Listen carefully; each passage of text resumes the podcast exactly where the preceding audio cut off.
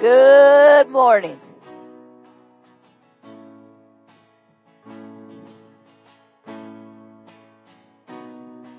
We worship the God who was.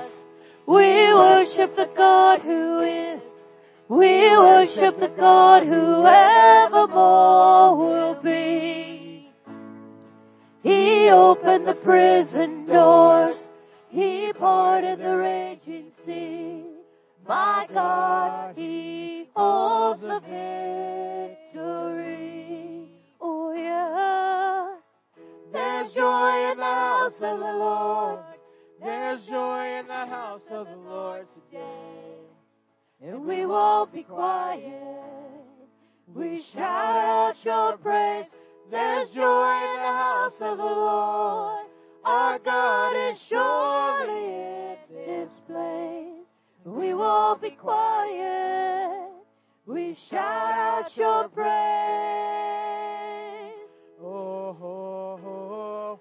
We shout out your praise. Oh, oh, oh. We sing to the God who heals. We sing to the God who saves.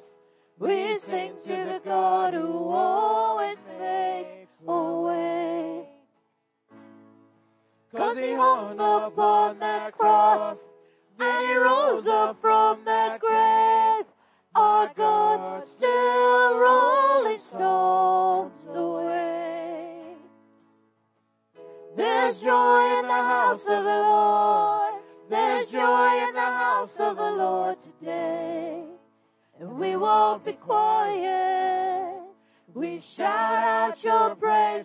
There's joy in the house of the Lord. Our God is surely in this place. And we won't be quiet. We shout out your praise. Oh, oh, oh. We shout out your praise. Oh, oh, oh. 'Cause we were the beggars. Now we're royalty. We were the prisoners. Now we're run and free. We are forgiven, accepted, redeemed by His grace.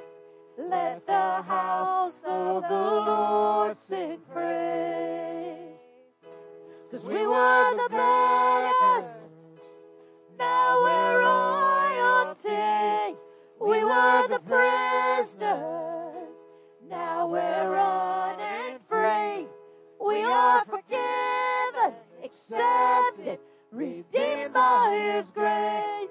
Let the house of the Lord sing praise. There's joy in the house of the Lord. There's joy in the house of the Lord today. And we won't be quiet. We shout out your praise.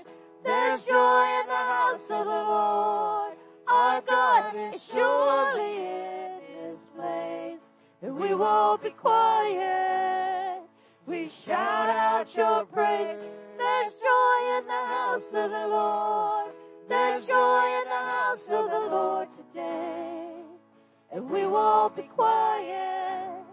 We shout out your praise. There's joy in the house of the Lord. Our God is surely in this place.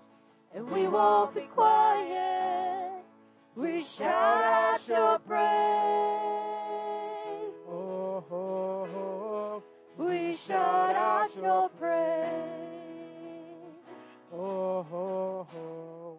We shout out your praise. Oh, oh, oh.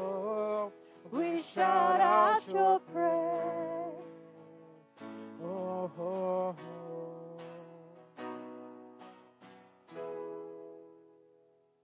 Glory. Well, you may be seated for just a few minutes. In case you haven't heard, Pastor Mike is headed out to the coast of North Carolina. There's a fire out there. We don't know how long he'll be gone because they've gotten rain on it for the last 3 days, or yesterday, today, and I think tomorrow or something. For 3 days, you're supposed to get rain. But it's in a swamp area, and the fire's gone kind of underground, and they don't ever know when it's going to pop back up and what have you. So he's out there. So he could, I mean, he could get halfway there, and they call and say, never mind, or he could be there for 2 weeks. So we don't know. It just depends on, because once the rain clears out, they're supposed to have 3 days of high winds and drying out. So there you go. So that's why we just don't know. Zach, if you'll pass those papers out. Zach's going to pass out a paper for everybody, and this is what we as the church are believing for. And we're not going to, just real quick, I'm not going to go over all of them today. I just want to give it to you. Next Sunday, after service, we'll take about 10, we'll take a real quick break, and then we'll take about 15 minutes and go over what we're believing for and all of that. So don't let these things freak you out. They're good things. We're just believing for a set number of church members and for having all of our supplies and needs met. So just, this is just tells you, this is so you know how to pray for the church. Amen. That's what this is for. And don't freak out over the numbers or anything like that. It's all very doable by God. In fact, He's been doing it. He's been doing it. So we'll do that next Sunday. I don't have it in the bulletin, but just know we'll run the service a little short, and then we'll take a short break, and then we'll go over that stuff next Sunday. But I want to just kind of give it to you so you could look at it ahead of time. And then, of course, next Saturday is Prayer for the Nation at 8 a.m. We'll come in and pray for the nation. There's a lot going on in the nation. Yeah. There's a lot going on in the nation. We've got elections coming up. We'll be electing a new governor in the state of North Carolina on this next election.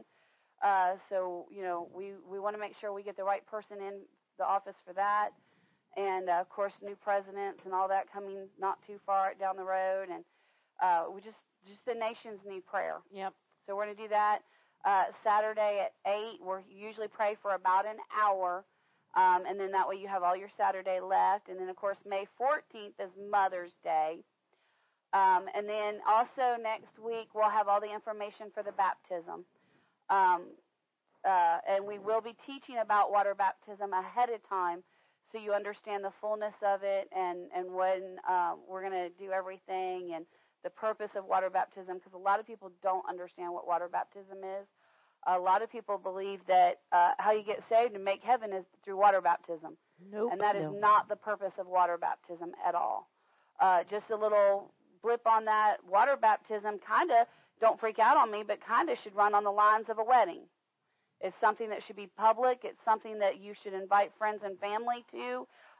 It's a public declaration of what God's doing on the inside. And it's something that's a celebration. Just to give you a little insight. And then at the end of the month in May, we've got Reverends Larry and Angela Keaton are coming. Ooh.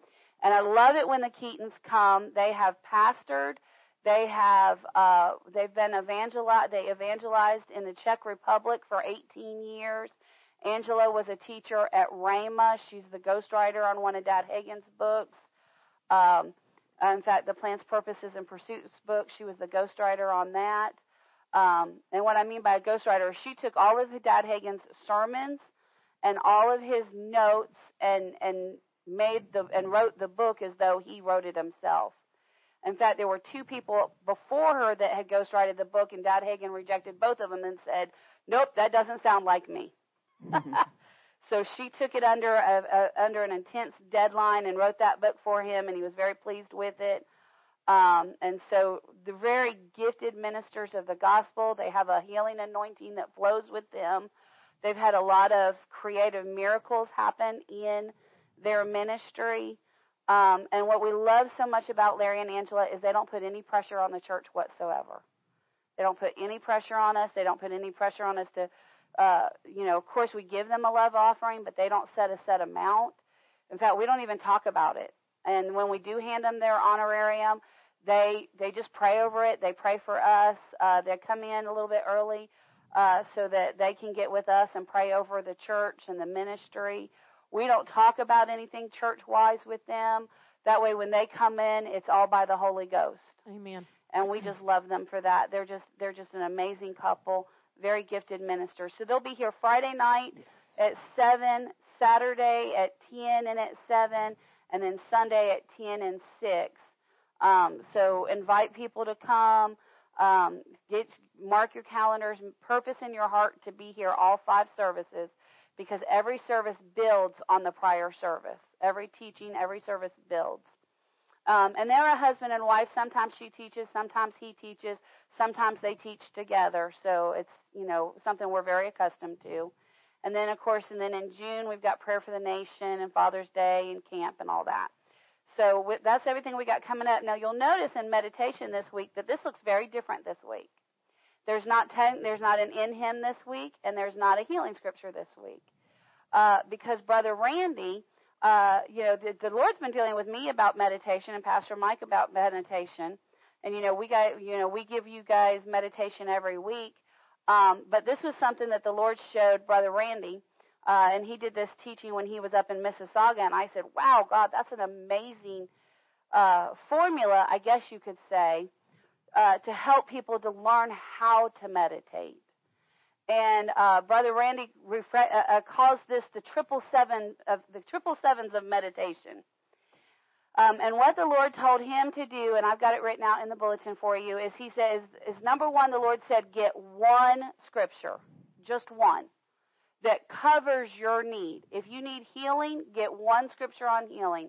If you need finances, get one healing in finances. If you need to know who you are in Christ, get one scripture that covers that. Whatever you're believing for, get just one scripture. Don't go get 20, get one. And then he said, and this is what the Lord told Brother Randy. He said, this is the instruction from the Lord to Brother Randy. The Lord said, read your scripture, the one that you pick, read it out loud to yourself 7 times. So say it 7 times. So the scripture that I'm working on is the one I put in the scripture, which is 2 Corinthians 8:9.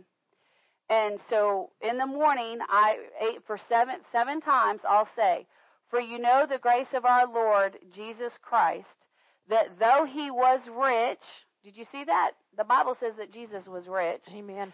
That though he was rich, yet for your sake he has become poor, that you, through his poverty, might be rich. 2 Corinthians 8:9. For you know the grace of our Lord Jesus Christ, that though he was rich, yet for your sake he became poor, that you through his poverty, he might be rich. And I'll go through and I'll say this 7 times. And then what the Lord told him to do was close your eyes.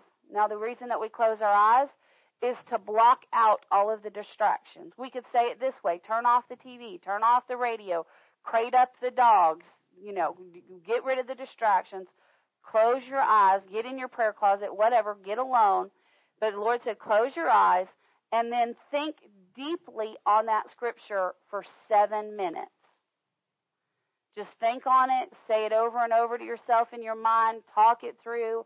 Wow, Jesus, the Bible says that you are rich. Does this mean that you are rich just in spiritual riches or no?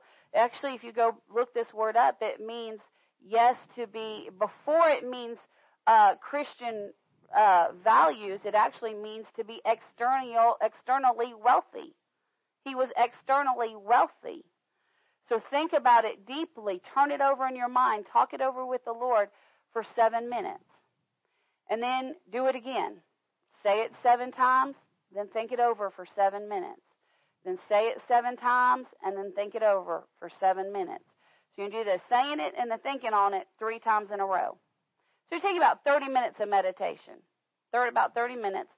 And then the Lord told him this. He said, if you'll do this every day for 7 days consistently, at the end of the 7 days, that scripture will become real to you. It'll get down in your spirit, and you'll see that scripture more fully than ever before, and you'll be able to actually act on it. So that's how that's a good way to begin to train your body to meditate. And I've been doing this, and I'll tell you what I'm finding is that after I do my 30 minutes in the morning, I catch myself thinking on it throughout the day because I've started my day this way. And then I'm going to put Derek on the spot before we do our confession this morning. And I'm going to ask him to testify about what the Lord told him about his confession, because it's going to help us. So this is all you. You got this? You need this? You got this? You got it? Okay, good. Then give me my copy back. Okay, good. Yeah. So I'm going to let him talk about that, but I'm going to pray, and then he's going to talk about this because it's going to help everybody in the house. Father, we come to you in the mighty name of Jesus. Father, we thank you for your goodness. We thank you for your love. We thank you for your mercy. Father, we've already prayed this morning. And so, Father, I just thank you that your hand is upon the worship this morning. Father, I ask that you give every person an ear to hear. And, Father, I thank you that the word that's ministered gets down into the spirit and brings life to every person that has an ear to hear. In Jesus' mighty name, amen and amen. Come on, Derek.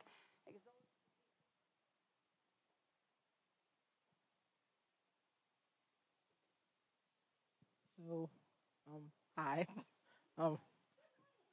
Good morning. A few weeks ago, I was just talking to God, and it actually happened to be about our Sunday morning confession, and I was okay, whenever Pastor Robbie honestly first brought this one to me, I was oh, okay, well, this is nice, this is good, I like this, and the confession prior, I was I got that one. I connected with it. I didn't get it. It wasn't just a head knowledge. It was actually a genuine spirit knowledge. But with this one, I've genuinely been struggling with it. And I just didn't know why. So, finally, I guess I asked God. God, I was why am I struggling with this one? I'm why is this? Why am I not genuinely, connecting to this one? And as soon as I asked that question, the Spirit told me that it's because I'm not believing what I'm saying. I've been struggling to believe I am the image of God and I am spirit and flesh and that I am very good. I've been struggling to believe, all those things that this confession says.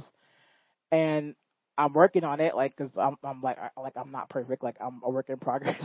I get in my head a lot. I have to actively cast down thoughts. And for probably about a month now, I just haven't been doing that. Moral of the story is that, I have to see myself the way that God sees me and not the way I see myself. Which, it's been difficult to do that. So, I'm learning to believe the words, not just on just a piece of paper. I'm actually learning to get the words down in my spirit and actually believe that the way that God sees me instead of the way I see myself. So, with that being said, let's stand up and do our confession together.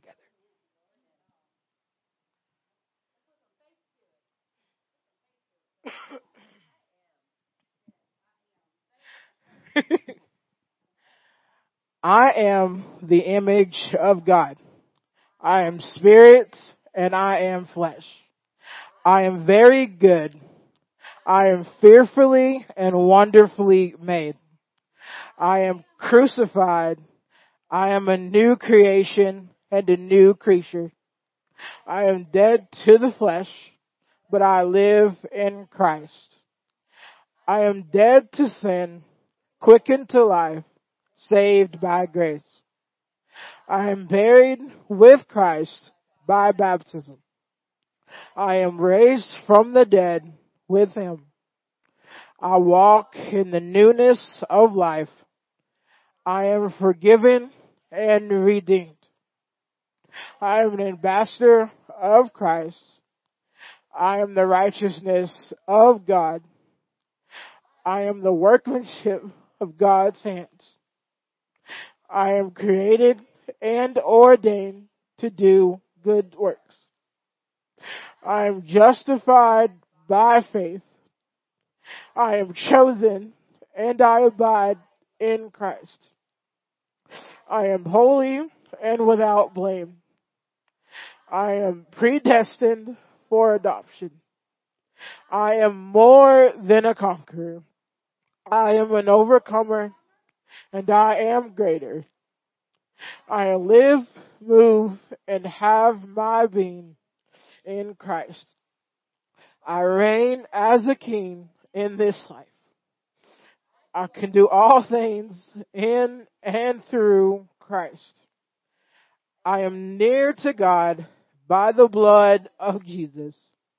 I am raised and seated with Christ in the heavenly places. Jesus, I am here to meet with you.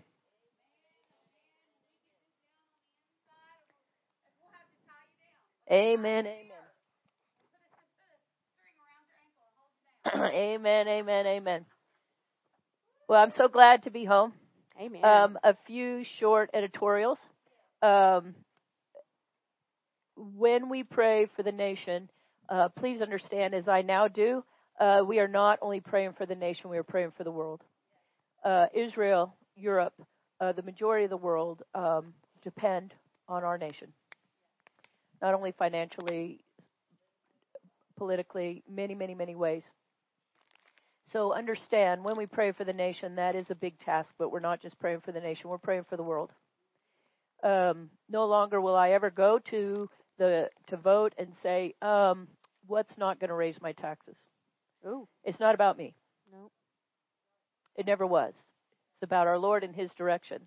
And not only are we shaping this nation, we're shaping the world. Okay. Number one. Number two, meditation. Pastor Robbie, this is beautiful. My trip was much different than it has been before, as you all probably know. And if you don't, the reason I do what I do is to have alone time with my God, totally free of any distraction. That takes me to a place that I find difficult to get to in everyday life. However, this trip was not that way. There were many distractions, and I didn't have that solidarity or the solitude. But what the Lord spoke to me about is learn to hear me in the noise. Mm. Okay? So I ask and I pray that for my congregation as well. And the way you do that is through meditation. So that's very, very good. Turn off the noise when you can, and then you will be able to hear Him in the noise because you will certainly recognize that still small voice. Okay, enough preaching. Let's sing to our Lord.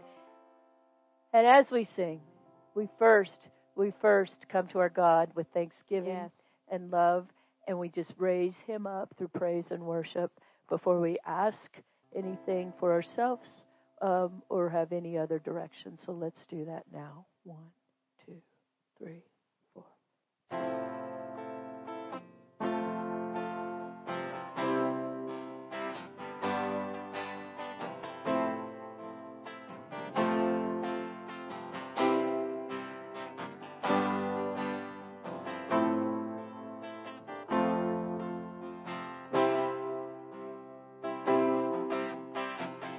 Before I bring my need, I will bring my heart. Before I lift my cares, I will lift my arms. I want to know You, I want to find You in every season, every moment. Before I bring my need, I will bring my heart and seek You. I want to seek You, I want to seek You first. I want to keep You, I want to keep You first. More than anything I want You first.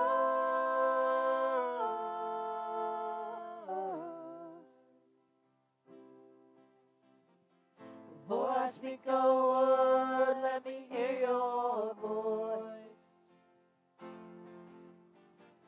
And in the midst of pain, let me feel Your joy. I want to know You, I want to find You in every season, every moment.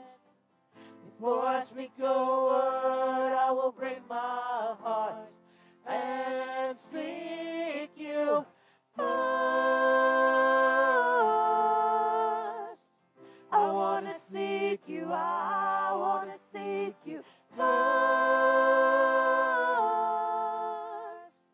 I want to keep you, I want to keep you first. More than anything I want you first.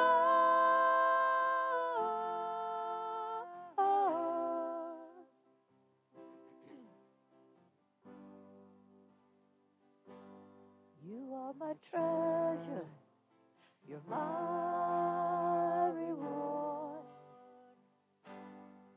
Let nothing ever come before. You are my treasure, you're my reward. Let nothing ever come before. You are my treasure, you're my reward. Let nothing ever come before.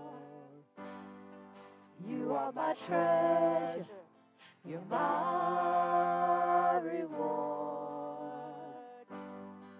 Let nothing ever come before. I seek you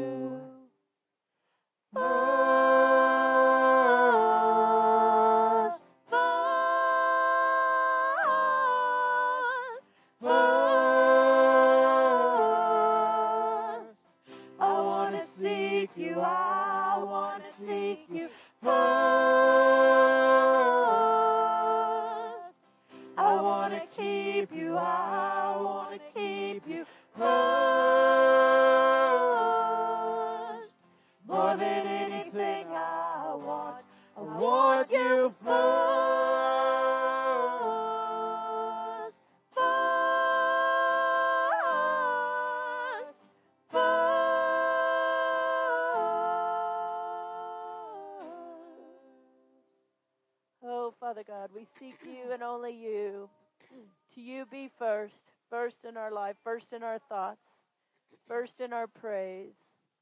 Oh, thank you, Father God. Thank you, thank you, thank you. Thank you, Father God. Glory, glory be your name, Father God. Glory, glory be your name, Father God. Glory, glory. Let's pray as our Father taught us.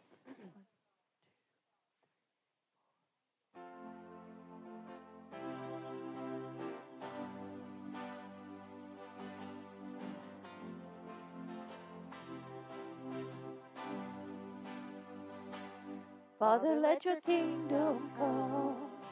Father, let your will be done on earth as in heaven, right here in my heart. Father, let your kingdom come. Father, let your will be done on earth as in heaven, right here in my heart. Give us this day our daily bread. Forgive us, as we forgive the ones who sin against us. Forgive them, and lead us not into temptation, but deliver us from the evil one. Let your kingdom come. Father, let your kingdom come. Holy, holy. Father, let your will be done on earth as in heaven. Let it be done right here in my heart. Father, let your kingdom come. Holy, holy. Father, let your will be done on earth as in heaven. Let it be done right here in my heart. Give us this day our daily bread.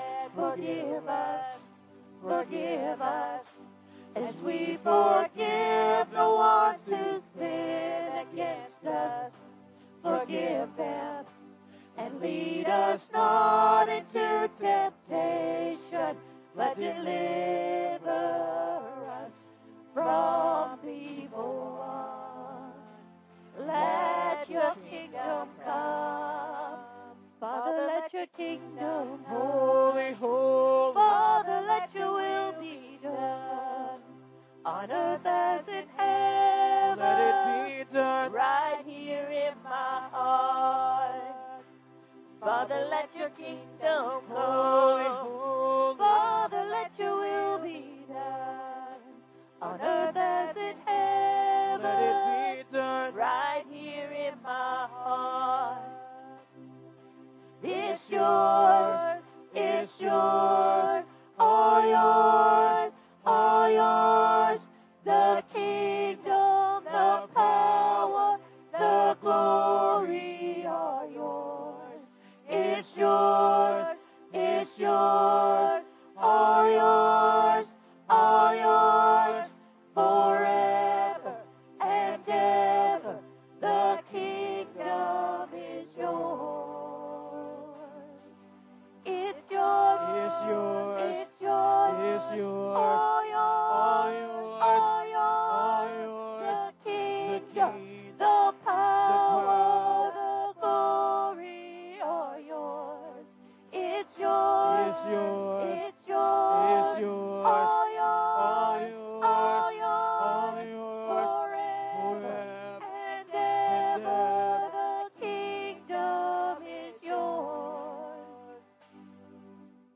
Father, let your kingdom come. Holy, holy. Father, let your will be done on earth as in heaven. Let it be done right here in my heart. In my heart. Father, let your kingdom come. Holy, holy. Father, let your will be done on earth as in heaven. Let it be done right here in my heart. In my heart.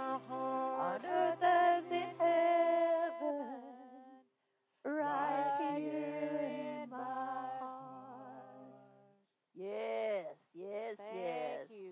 Thank you, yes. Father God. Praise you, Father God. You be all the honor, all the glory. Worthy to be praised. We bless you, praise Father you, God. Praise glory, you, praise holy, you, Lord. Holy, holy, holy are you, Lord. Holy are you, Lord. Holy.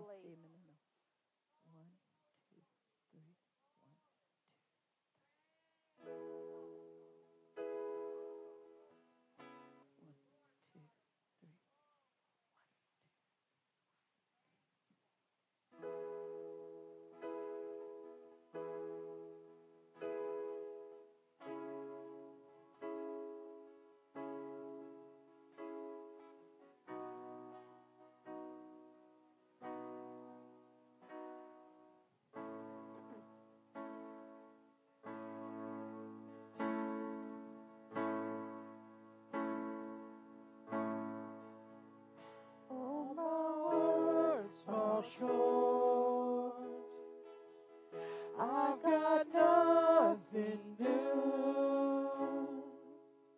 How could I express all my gratitude? I could sing these songs as I often do. Every song must end, and you never do. So I throw up my hands and praise you again and again, 'cause all that I have is a hallelujah.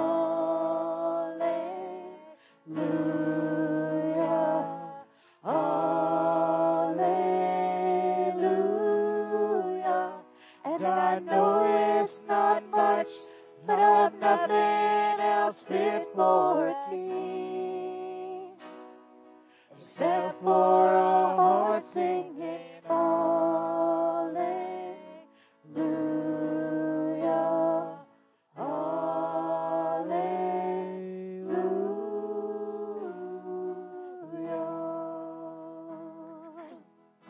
Hallelujah, Lord.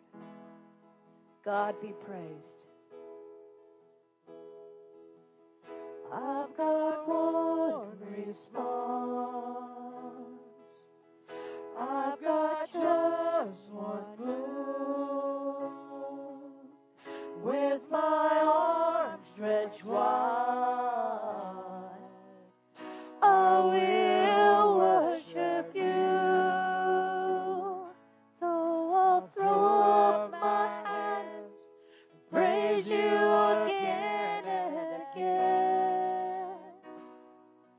All that I have is a hallelujah, hallelujah. And I know it's not much, but I've got nothing else fit for a king, except for a heart singing hallelujah.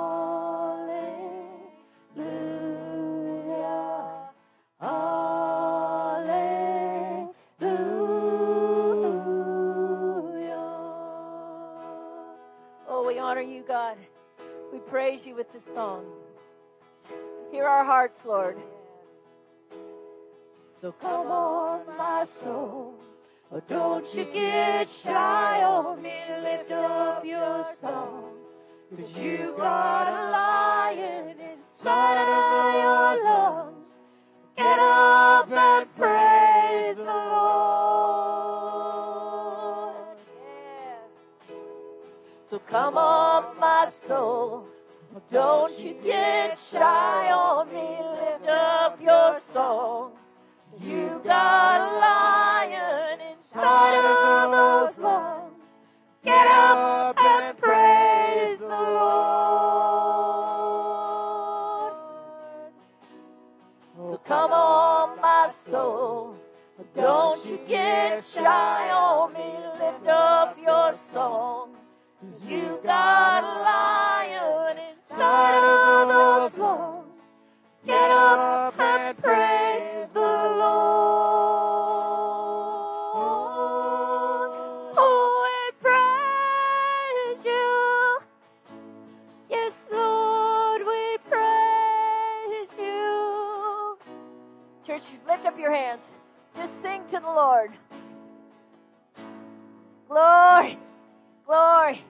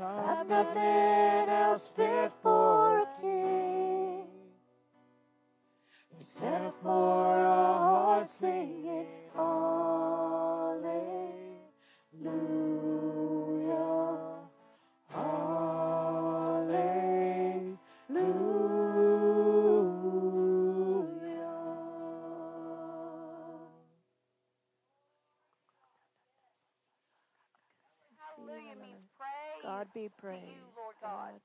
Praise you, Lord God. You. So we do sing, and we do shout, and we do declare, hallelujah, Father God. Come on, church. Hallelujah, hallelujah. Oh, we do praise you. Oh, we exalt you on high. Glory, glory, glory. Glory, hallelujah. Holy, holy are you. Glory, glory, hallelujah. Glory, hallelujah. Father, we do praise you, we do honor you, and we bless you with all spiritual blessings. Father, we just bless you with all power, might, dominion. Father, with all glory and honor. Father, we just give you glory. We give you honor. And Father, as we approach your word this morning, Father, we approach it humbly. We approach the word with reverent fear. And Father God, I just ask that you get this revelation, you get this understanding down into the hearts of your people. Penetrate, Father, for the word is quick and sharp and well able to divide spirit, soul, and body. And so, Father, I ask that as the word is proclaimed under the gifting, under the anointing, and under the unction, that, Father, that word goes out and it splits and it divides and it conquers the wrong thinking of the mind. And, Father, I ask that this word gets down into the spirit and creates that well of life that's on the inside to begin to bubble up and boil over with just excitement of who we are in you. And, Father, we give you all the glory, honor, and praise. Now, Satan, once again, we put you in remembrance that you are bound from this house. You have no right to operate on this property. You have no right to operate in this house. This is a house of freedom from your torments. This is a house of freedom from your harassments. This is a house of freedom from all that you bring upon the people. And, Father, we declare it. Father, we thank you that the angels are charged round about, protecting and bringing the supply of the anointing to the house this morning. Father, we know that the angels cannot declare the word, but they can minister the anointing. And so, Father, we thank you for the anointing being ministered in this place this morning and being administered through the airways, through the online service. And, Father, we give you all the glory and all the honor in Jesus' mighty name. And all of God's people said, amen and amen. You can be seated. I've got to be obedient to the Lord. I didn't read the list that I gave you. And I said, well, we'll deal with that more next week. And the Lord said, no, I told you to do it today. So I'm going to go over it just real quick and easy. We're believing for, this is what, everything that we do in this house is based on prayer. I want you to go to Psalms 127. We base our ministry on, when you find somebody that has good success in spiritual things, it's good to follow their example. And so it worked, and Kenneth E. Hagin established his life and his ministry upon the word, and therefore it's good for us to do the same thing. And I encourage you to build your life on this scripture as well. Psalms 127, in my opinion, every Christian should know this particular verse and should base their life upon it. Psalms 127, except the Lord build the house. Listen to me. You can go get a job doing anything. You're capable. But unless the Lord blesses you and enables you in what you choose to do, you're going to fight trouble and toil all the days of your life in what you endeavor to do. You want to get God's plan. And here's the deal. It's not God's plan that every person on the planet be a doctor, lawyer, or politician. That's not God's plan. You know what? God needs plumbers. God needs contractors. God needs technical people, computer people. God needs people to work in administration areas. God needs people, believe it or not, God needs people to get out there and dig ditches. If we didn't have ditch diggers, don't you know the water would be an issue for us? So you got to get out there and you got to get God's plan. And because this is what he says, except the Lord build your house. Your physical body is your house. It's the house of the Holy Ghost. But how much you live a house, you have a house that you live in. Get the house that God has for you. Don't just go get a house just because you like it. Go get a house that God has for you. Listen, we moved into a new house, a little over a year ago, and it was not the house we were looking for. In my mind, I wanted a 4-bedroom. That's what I wanted. In my mind, I wanted a 4-bedroom. In my mind, I wanted a bigger yard. In my mind, I wanted, a tremendous amount of kitchen cabinets. How many of you know if you've been in my house, it don't have a whole lot of kitchen cabinets? It's got a really big pantry that's amazing. It's a walkthrough, but right there at the kitchen, there's not a lot of countertop, which in my old house, that was a big downgrade for us. But I've learned something in my age. I like the smaller kitchen because I don't get quite the workout. In my old kitchen, I got a workout. You get done cooking the meal, and you're like, man, I'm too tired to eat. Now everything's right there now. But how much we prayed and we believed God for the house, and it's perfect. Does it have 4 bedrooms? Lord, no, it's got 2. It's got 2.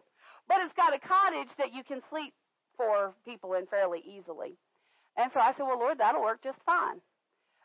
So how much you want to get God's house.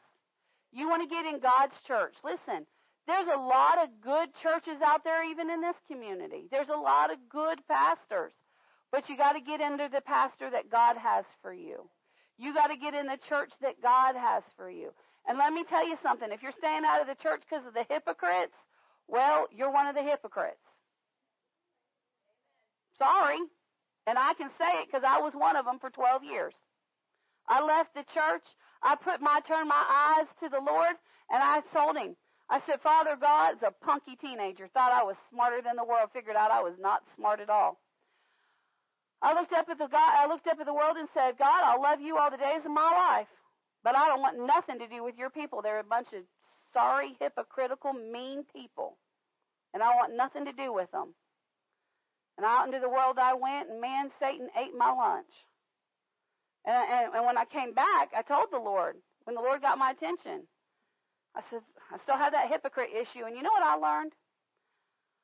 I started in Matthew, and I was reading the sermon on the Mount. And you know what I found out?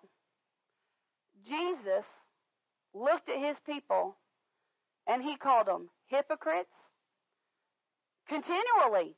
You hypocrite. Whoa, hypocrite. Whoa. Called them hypocrites repeatedly.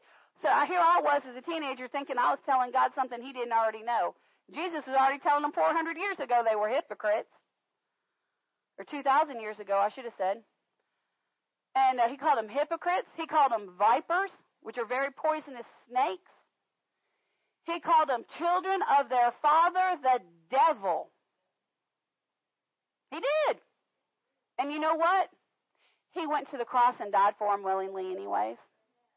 So if he went to the cross and died for them willingly, who am I to reject them? That's what got my attention. I'm telling you, that's what got my attention. That's what brought me back into the church.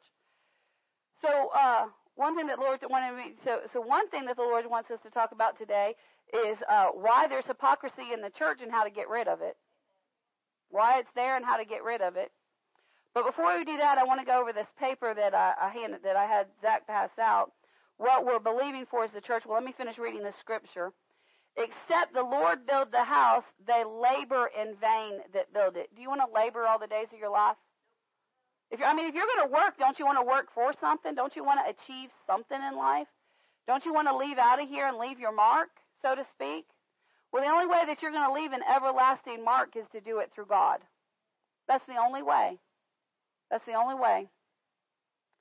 He said, except the Lord keep the city, the watchman waketh but in vain. How much unless the Lord's got watch over your house and is protecting the house, you can get up and try to protect it from robbers all day long, and it ain't going to work.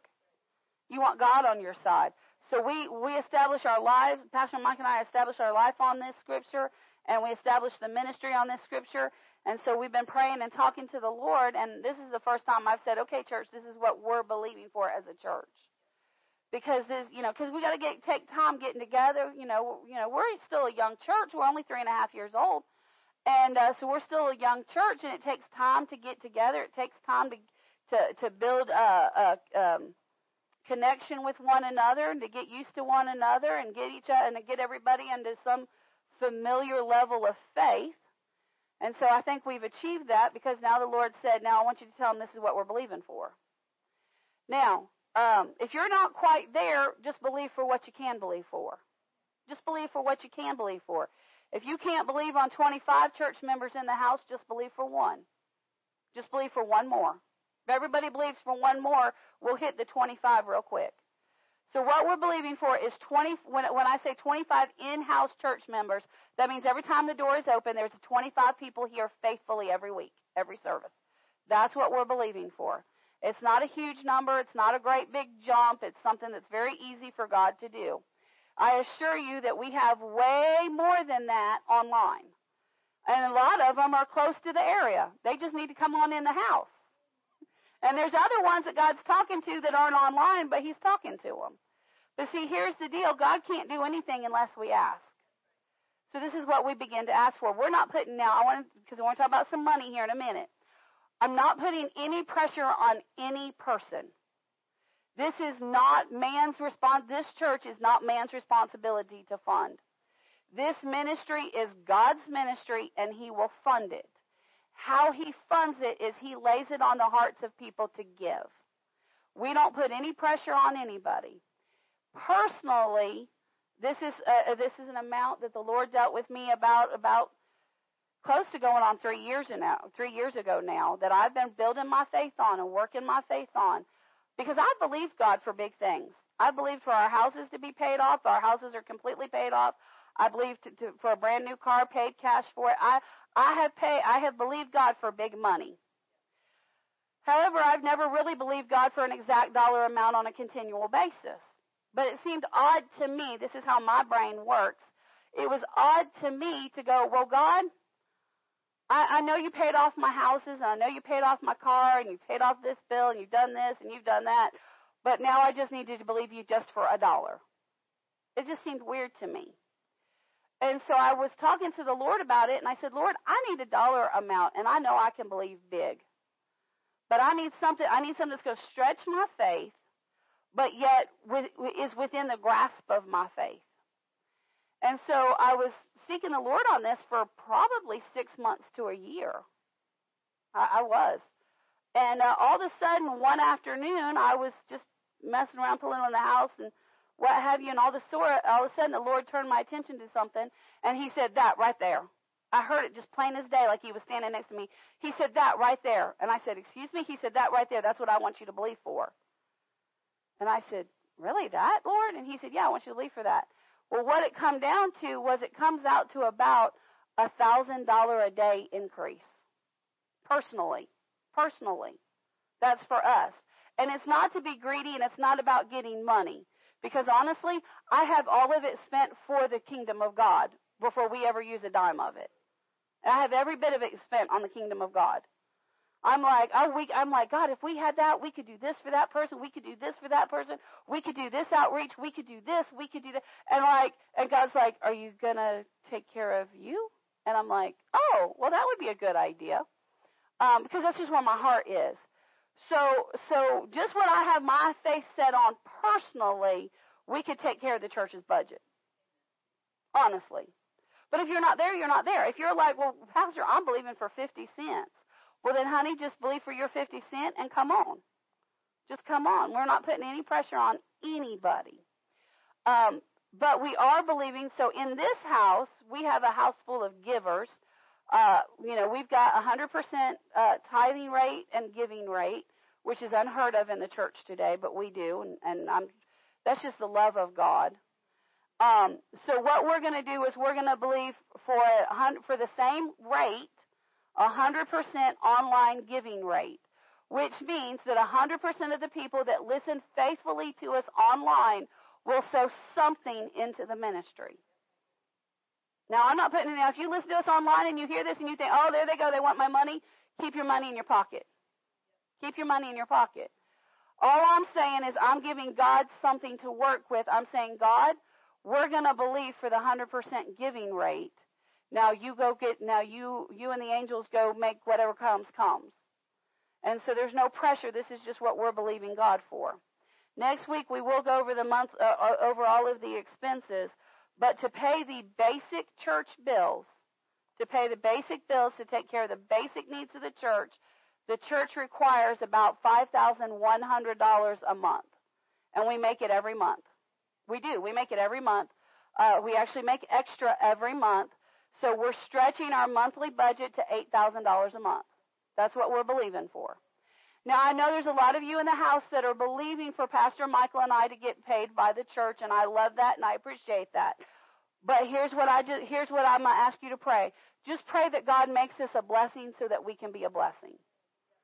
Just that he makes us a blessing so that we can be a blessing, because that's our heart. If he takes care of us outside of the church with $1,000 a day increase, because we're not believing for that to come from the church. We're believing for that $1,000 a day to come from an outside source. I want you to understand that. We're not believing for that from the church. We're believing that from the outside of the church so that we can bless this ministry and other ministries. So that's what we're believing for. We're also believing that all 9 gifts of the Spirit be in operation and manifestation on a continual basis. On a continual basis. I didn't put that on there, but that's what we're believing for. And then the last thing, which looks like it's a lot, but really it's not, we're believing for God has every person in the body of Christ is part of the ministry of helps. And God anoints and he appoints and he ordains every single person in the church for a job or a task in the ministry of helps. And he anoints you and he appoints you and he ordains you in a specific area so that that area can be done with excellence. And so we already have people that have a heart for children. We have people in here that have a heart for nursery and a heart for children and a heart for music and a heart for ushering. And all of these areas, but you all need help. You all need help. So what we're believing for is God called, anointed, and appointed, and ordained helps ministers in every area of the church. This includes the nursery, the children's, the youth, the worship team, the technical team, both for in-house and online, because they technically need 3 people back there in every service, minimum. And then we need people that do stuff after hours. And then the ushers, believe it or not, the ushers are those that take care of the house. So this includes the custodians, the grounds people, the people that oversee fellowships, administrations, congregational needs, just all of these areas. So that's what we're believing for. Is so here's a best way to do this rather than stretch your faith. Like I know Zach, his heart is for ushering. Zach, rather than believe for every area, he can just put his faith on more ushers. You know, Miss Deborah has a heart for nursery. She can put her heart on the, she can put her prayers on the nurseries. Miss Jackie has a heart for the children and also for the maintenance. James and Sue have a heart for maintenance. So whatever area you're in that speaks to you, you're going to be the one that's going to pray that out most effectively. So that's what we're believing for. So I just wanted to share that. So hook up your faith where you can hook your faith up in. And that's what that's about. And like I said, next week we'll go over the finances more directly and talk about it a little bit more detailed. But the Lord just has been dealing with me and Pastor Mike about getting this information to you because it's time, really, for us to start growing. It is. It's time for us to start growing. We're settled. We've got a good core. We've got a good foundation. We're not dealing with drama all the time. You guys know how to stand up with God. You know how to pray your way through some situations. We know how to do this. We know how to we know how to help one another. So now it's time for us to push growth. So glory to God. So that's what we're doing. Well, praise the Lord. Well, we're going to talk about for the 3rd week. We're going to talk about it again. We're going to talk about your position, understanding and knowing your position, knowing who you truly are. And I said we're going to deal with the hypocrisy in the church, and the reason that there is so much hypocrisy in the body of Christ is because Christians don't know who they are. Because Christians have received Jesus as nothing more than Savior, and they have not made him Lord. Because if Jesus is Lord, all the hypocrisy would go out the window. It would. The hypocrisy would go out the window. If we would all be doers of the word, then we wouldn't have this hypocritical issue that's been going on since the beginning of time would not be there. It wouldn't be. Well, weren't you ever a hypocritical Christian? Yes. Are you never a hypocrite? Well, no, honestly, I'm sure there's times that I say one thing and behave differently. But what makes it different is when I realize I've made that mistake is I repent. And I don't just repent to God, but I'll even repent to the person. I'll even go to the person and say, listen, my behavior was wrong. My behavior was bad. I shouldn't have taken that attitude. I shouldn't have talked that way. I shouldn't have behaved that way. I lost my witness. Please forgive me. And then I will attend, and I will work very, very hard to not behave that way again. So we have to understand who we are as a Christian. And it starts with Romans chapter 10. It starts in Romans chapter 10. So let's go there. Romans chapter 10.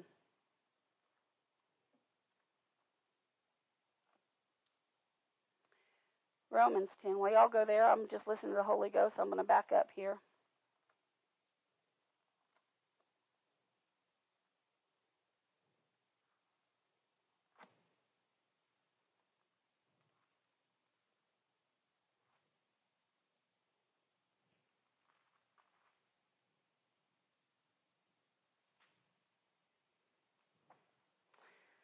I brought up this scripture last week, so y'all hold your spouts right here in Romans 10, and we're going to look at Ezekiel. They can bring it up on the board. Ezekiel 36 and 14. Ezekiel 36 and 14. They'll bring that up for us. Ezekiel 36, verse 14.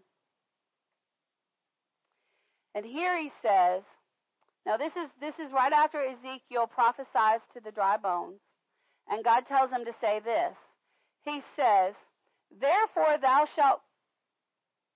Well, that's give you the wrong verse. Hold on. It's 37. I'm sorry, I looked at the top of my page. I didn't see that we flipped chapters. 37:14. Just kidding. Thought, well, that's not right. And this is what God told Ezekiel to prophesy.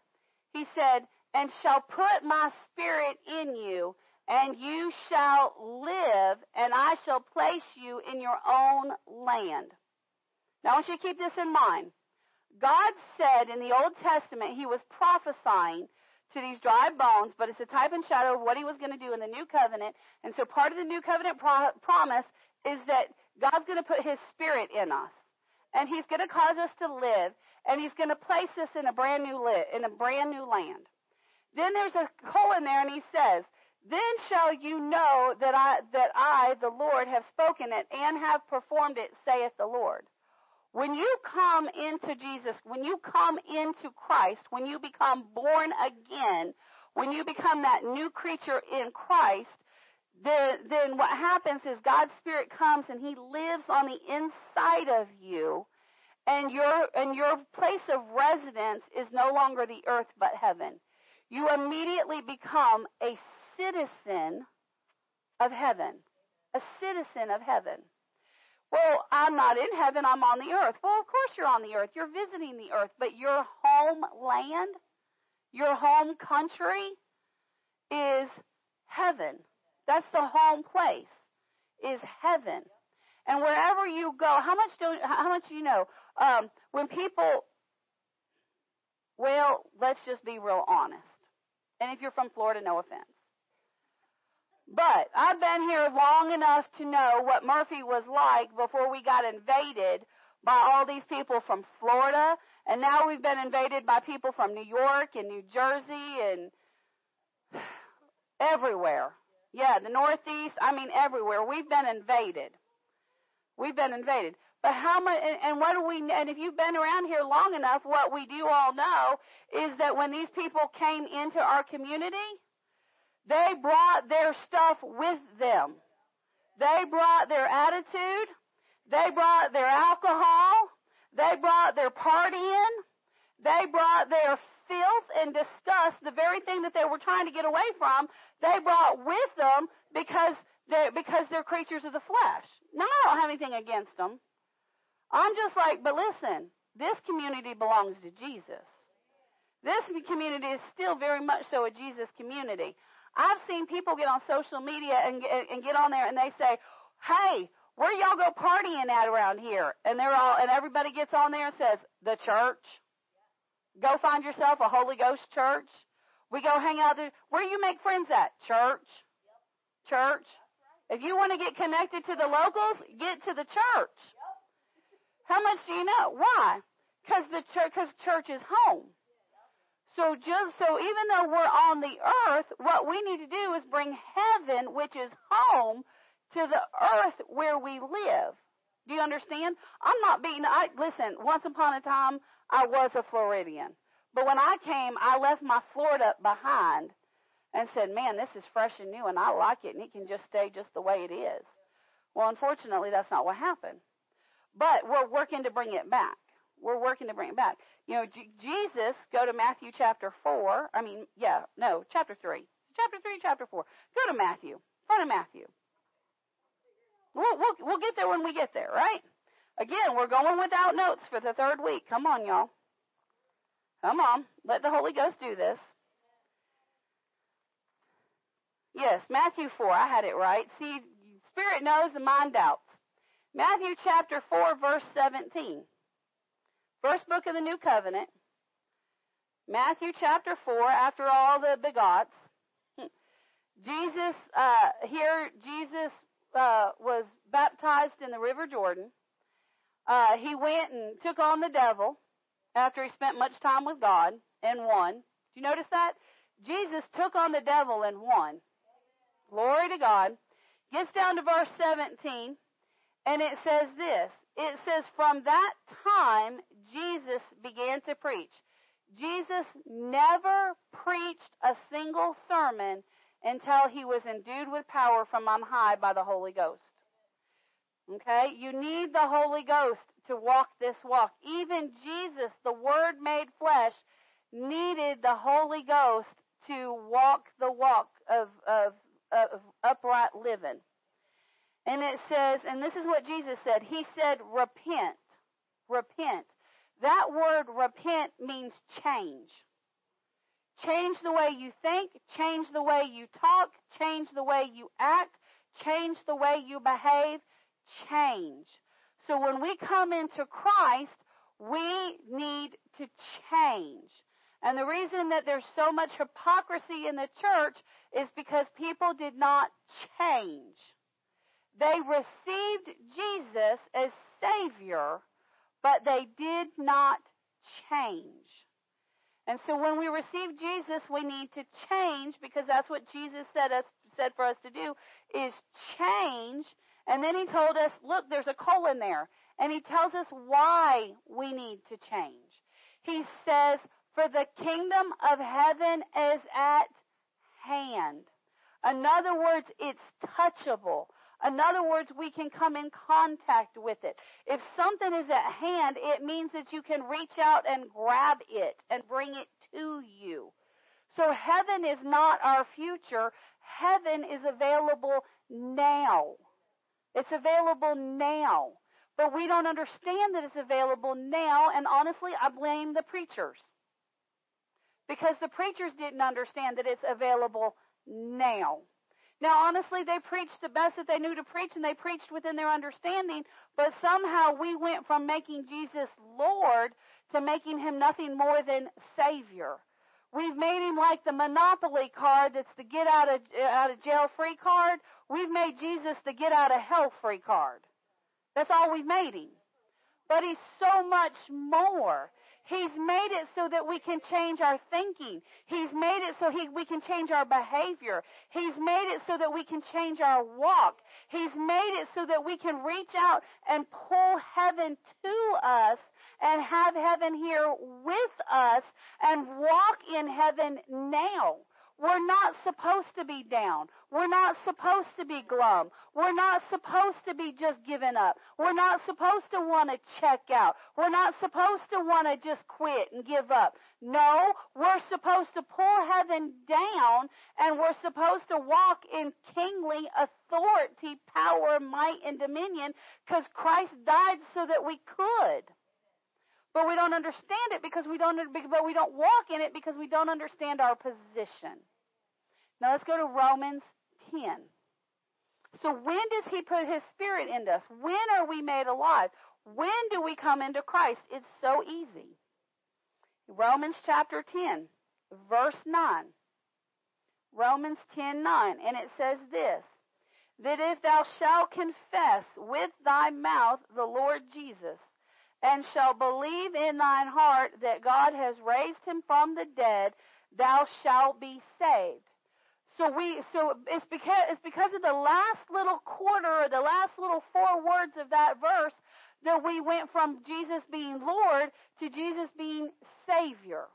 Now that word saved is a very interesting word. That word saved in this verse is the word sozo, S-O-Z-O, but you pronounce it like it's S-O-D-Z-O, but it's sozo, and it means to be made completely whole and completely rescued, spirit, soul, body, and emotion.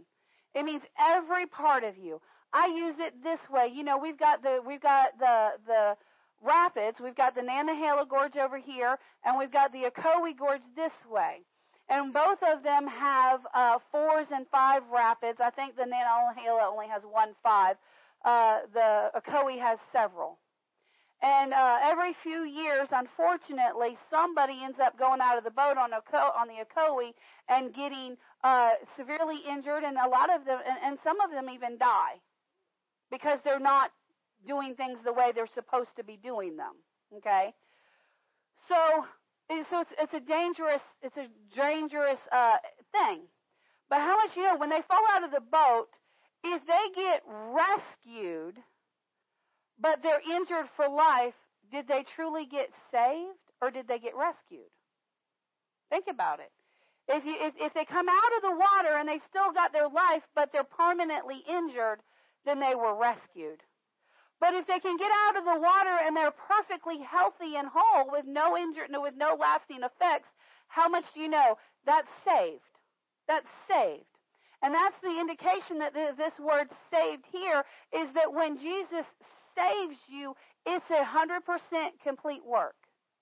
This is why a lot of times if you can get somebody healed, if you can get a non-believer healed through the power of Jesus, then what'll follow is they'll get saved.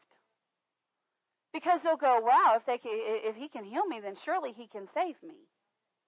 Because healing, in a lot of respects, getting healing is actually more complicated than getting saved. You know, getting that completely whole. So here he said, but notice but he didn't just say if you'll reach out and grab the life rope of Jesus. He said if you'll confess with thy mouth the Lord Jesus. Now, let me make something very clear because the Lord's been talking to me this week. If you've only made Jesus Savior and you're living a relatively clean life, you're still going to heaven. Let me make this clear. If you're living a relatively clean life and Jesus is your Savior, you're still going to make heaven because God is a very good God. He's full of mercy and he's full of grace, and our salvation is not weak. Our salvation is not flimsy. Our salvation is not Holy Ghost, bring me the word.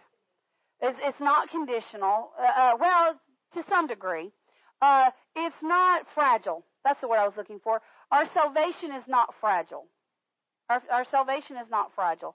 God is very much so a very loving God and a very compassionate God.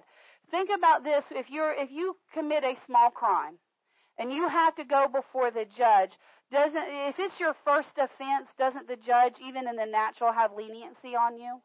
You know, here's a little fine, here's a little community service, here's a little something, maybe a little slap on the wrist. You might even walk away with just a good lecture from the judge, right? But each time you keep coming back to the court, how much do you know the penalty gets a little stiffer? It gets a little stiffer. It gets a little stiffer. Well, where do you think we got this idea from? From the Father. So if you've only received Jesus as Savior, you've still got your ticket punched to heaven, so to speak. But Jesus came for you to have so much more. Go to John 10:10. Go to John 10:10. Listening to the Holy Ghost. Big John, John 10.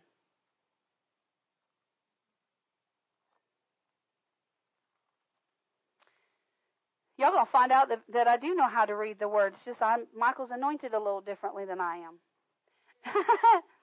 John 10:10 says, the thief, which is Satan, the enemy, the adversary, the devil, whatever word you want to use, the thief cometh not.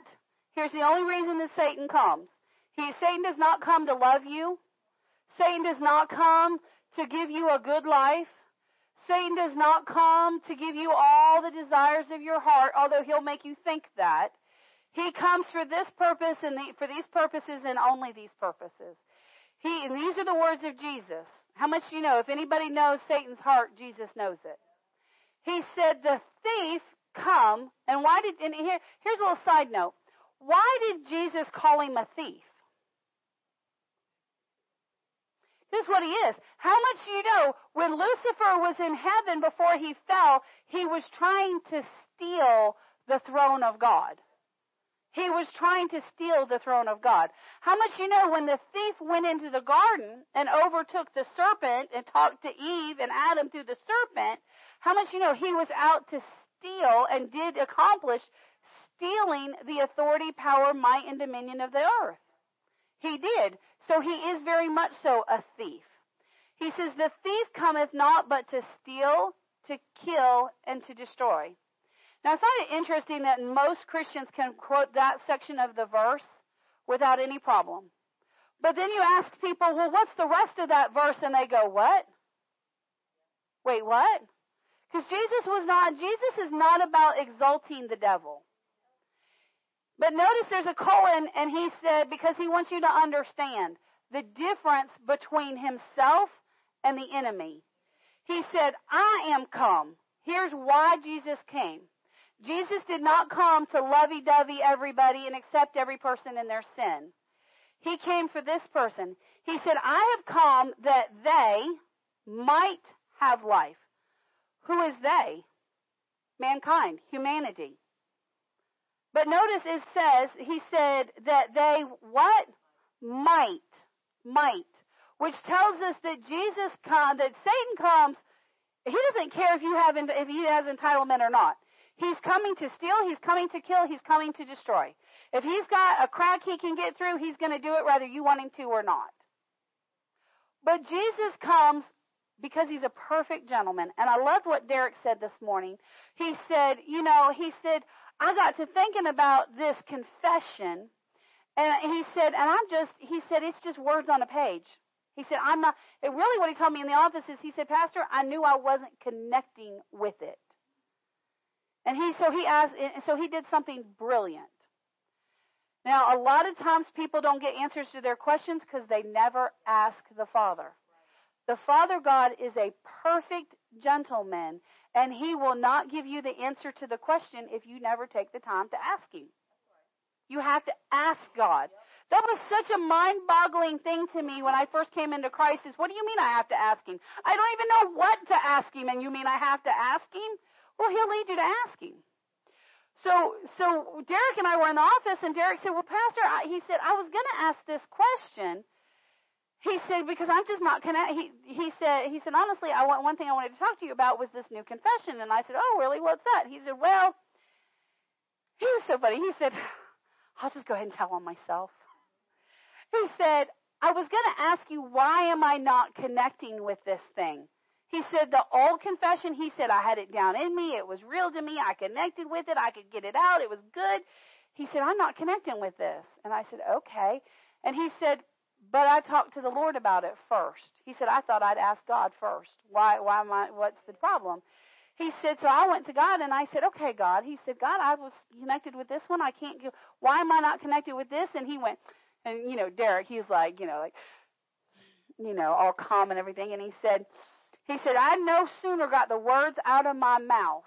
How much, God was sitting on the edge of his throne waiting for the question. Have you ever been sitting on the edge of your seat just saying, come on, open the door. Come on, just open the door. Well, God was right there waiting for Derek to open the door to ask the question.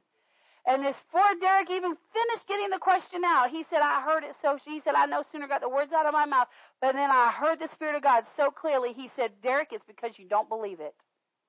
And Derek said, I went, oh, meltdown. Oh, Jesus. Oh, meltdown, because you don't believe it. So you know, we've got to get this mic down. And so really what the Lord was telling Derek, no, the Lord wasn't beating up on Derek. He wasn't being mean to Derek in any way, shape, or form. What's he doing? He wanted to make sure Derek got the answer so clearly, so precisely, he didn't even have time to question it, so he knew what the problem was because Jesus came for this purpose.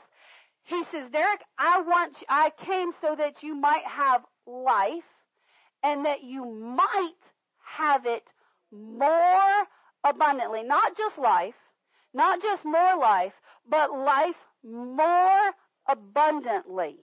But it's completely dependent upon you. It's completely dependent upon me. It's completely dependent. Brianna asked me this morning, how do you get to that place where you're just happy with life?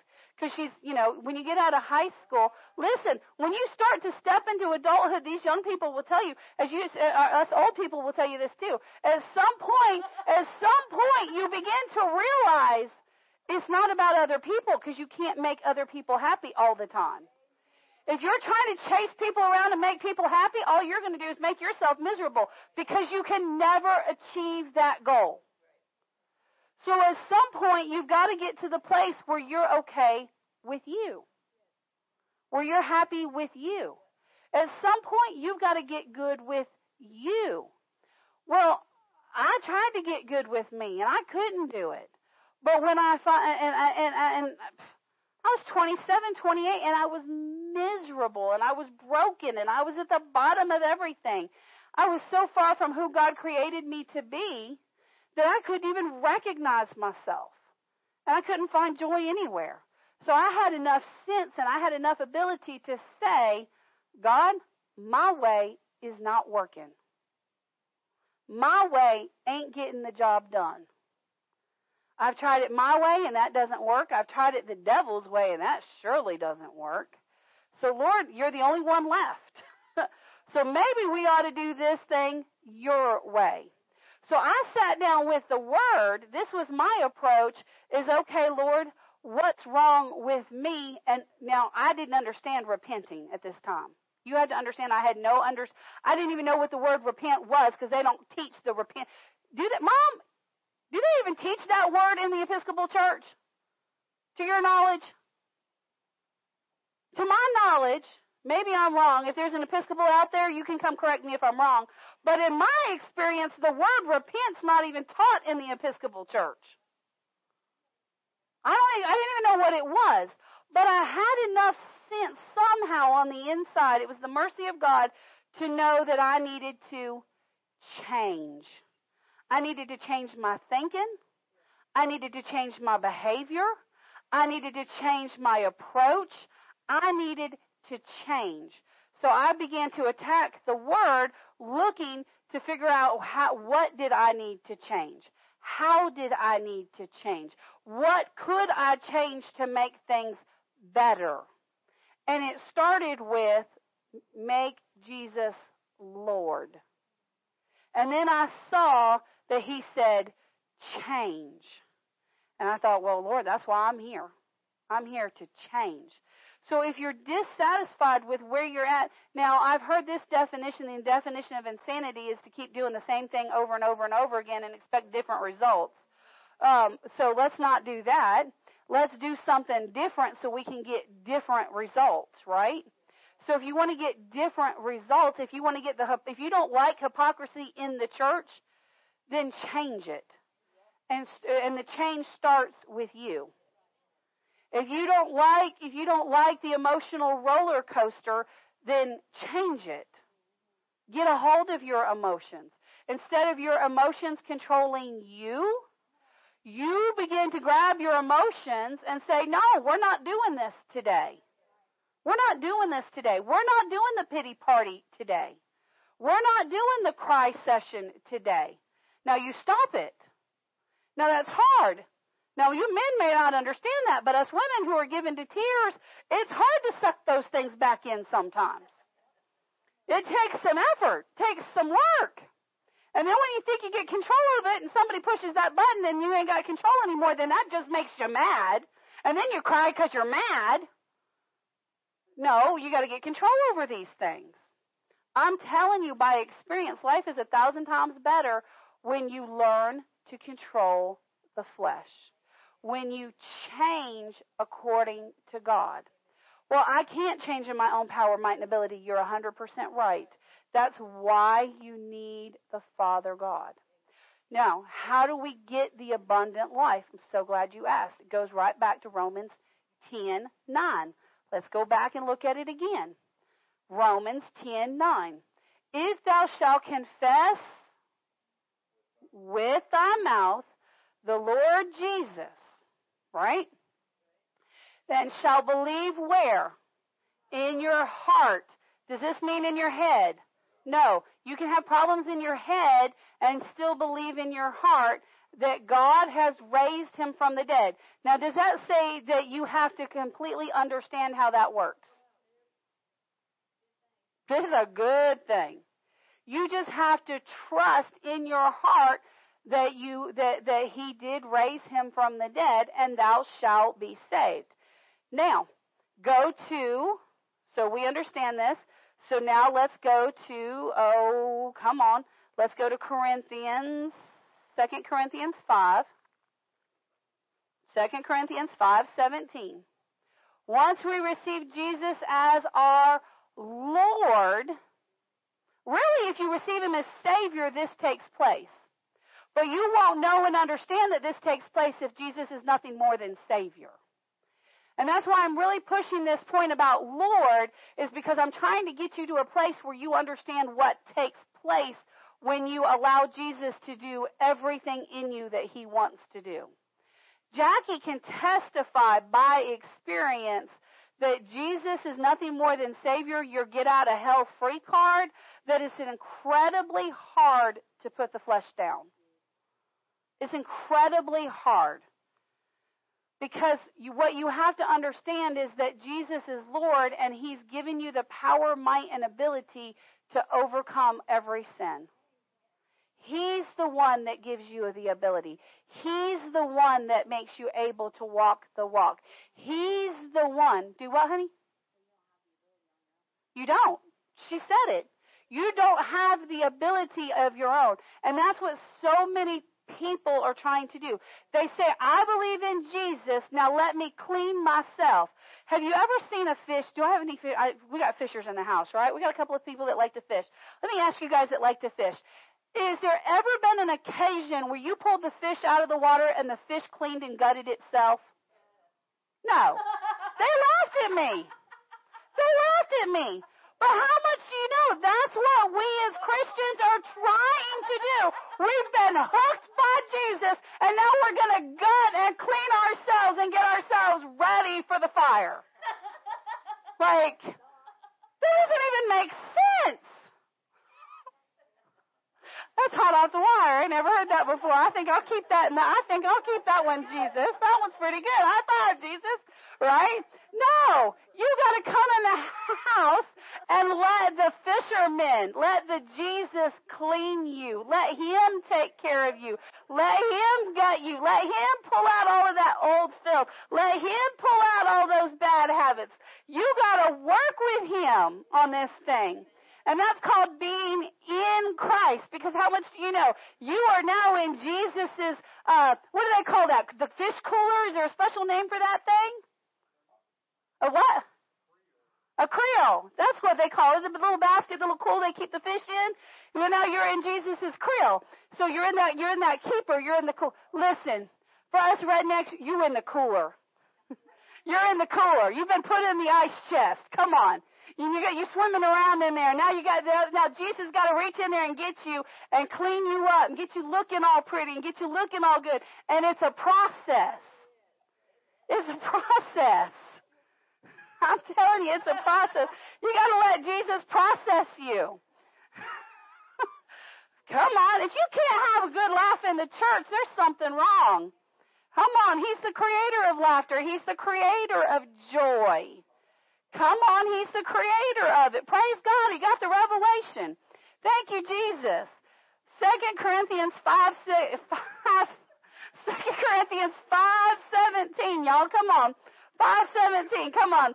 Therefore, if any man be in Christ, let's just do it this way. If any man be in Christ, cooler. If you be in the fish creel, if you be in the thing where the fishermen can now take care of you and clean you and fix you up. Woo! Now, I used to work in the pet industry, and I used to work with aquariums and all that. And you know that a lot of these fish, yeah, they breed them in captivity, but a lot of them they catch in the wild still. And you know that when they bring them in, before they can put them in the stores and sell them, they have to put them through a acclimation process. You know, they've got to go through a quarantine period where they get all the sicknesses and diseases off of them, and then they have to acclimate them to the new waters and into the new aquariums. This is really big with the corals, with the coral reefs and all that, and you got to handle them just so, because if they come in contact with your skin, with the oils and things in your skin, it'll actually kill the coral reefs. If you ever go snorkeling or scuba diving, you can't actually touch the reefs with your actual bare skin, because you'll actually kill part of the reef. So there's an acclimation period when you go from living over here to living over here. Well, guess what? There's an acclimation period for going in the world and coming into the body of Christ. There's an acclimation period, which means that, oh, Lord Jesus, I'm talking, I'm a heart, it's, oh, Lord. Which means you're going to go through a period of isolation and quarantine. You're going to go through a lonely period. You're going to go through it, but it's not to hurt you. It's to help you. It's to get the weight, the filth, and the dirt of the world off of you so that you can walk in heaven on the earth. That's part of being in Christ, is you've got to learn to be okay being alone. You've got to learn to walk with just you and Jesus. Because until you learn to walk with you and Jesus, the world will pull you to and fro. So you've got to learn to say, oh, I'm good with Jesus. I'm good to be all right. I'm good to be okay. So he said, therefore, if, notice that word is if there, which means it's your choice. You get to choose to be in Christ. How much you know it was that fish's choice to bite that bait and to take that hook? How much do you know you can get a fish on the line, but they don't always stay on the line? They don't always stay on the line. Some of them have even gotten on the line, gotten in the boat, and then said, no, thank you, and out we go. That happens too. Well, guess what? That happens with Christians. You can walk with God for years and then throw up your hands and say, nope, I'm done. And it happens.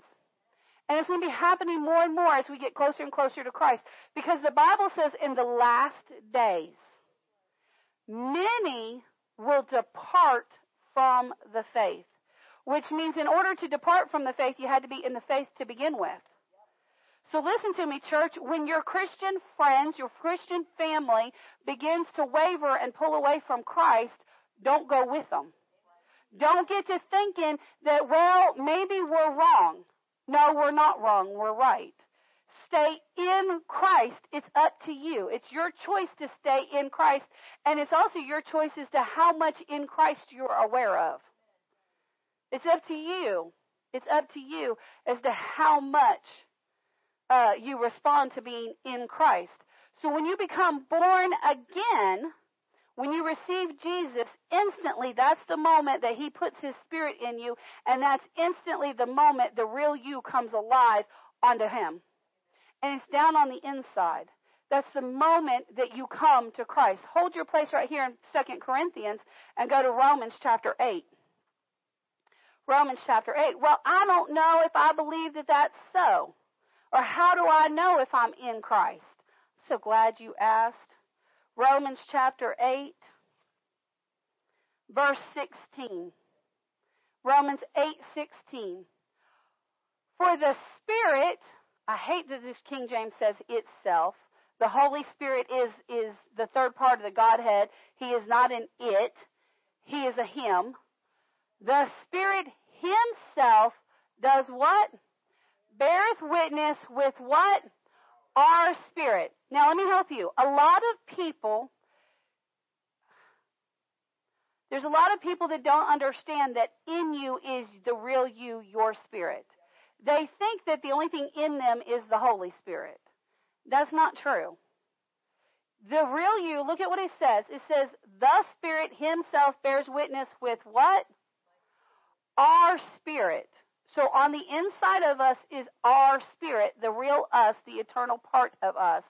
And the Holy Spirit is connected through the Spirit to our spirit and talks to our spirit and communes with our spirit and communicates with our spirit. So on the inside of you, you have your spirit, and you also have a connection to the Holy Spirit.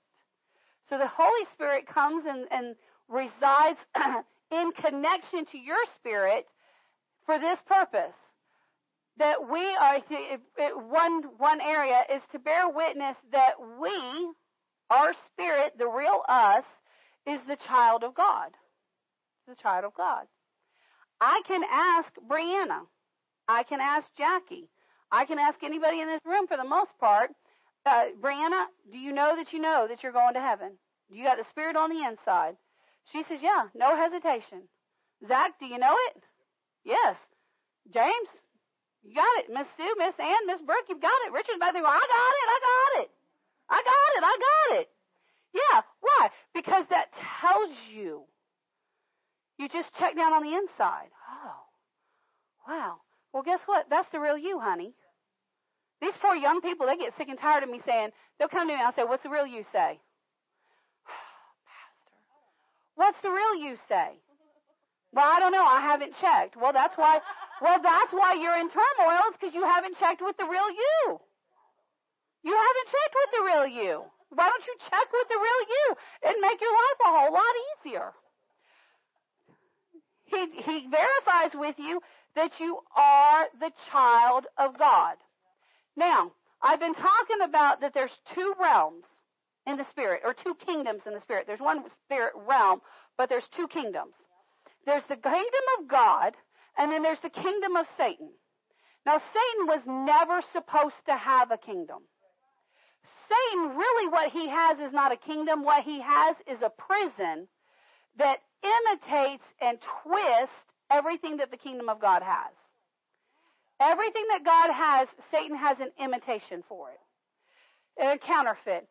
God has the baptism of the Holy Ghost, and that has what we refer to as drunk in the Holy Ghost. The demons, Satan cannot produce that effect of the Spirit within the flesh. What he has to use to create that counterfeit is drugs and alcohol. Now, when you get drunk in the Spirit, you don't get a hangover. However, when you get drunk in the flesh, you get a counterfeit. You get a hangover. You get sickness and disease, especially if you get drunk in the flesh enough times. You see what I'm saying? Satan has, he does have the ability to do what looks like prophecy. He's not actually prophesying. Satan and the demons do not know the future.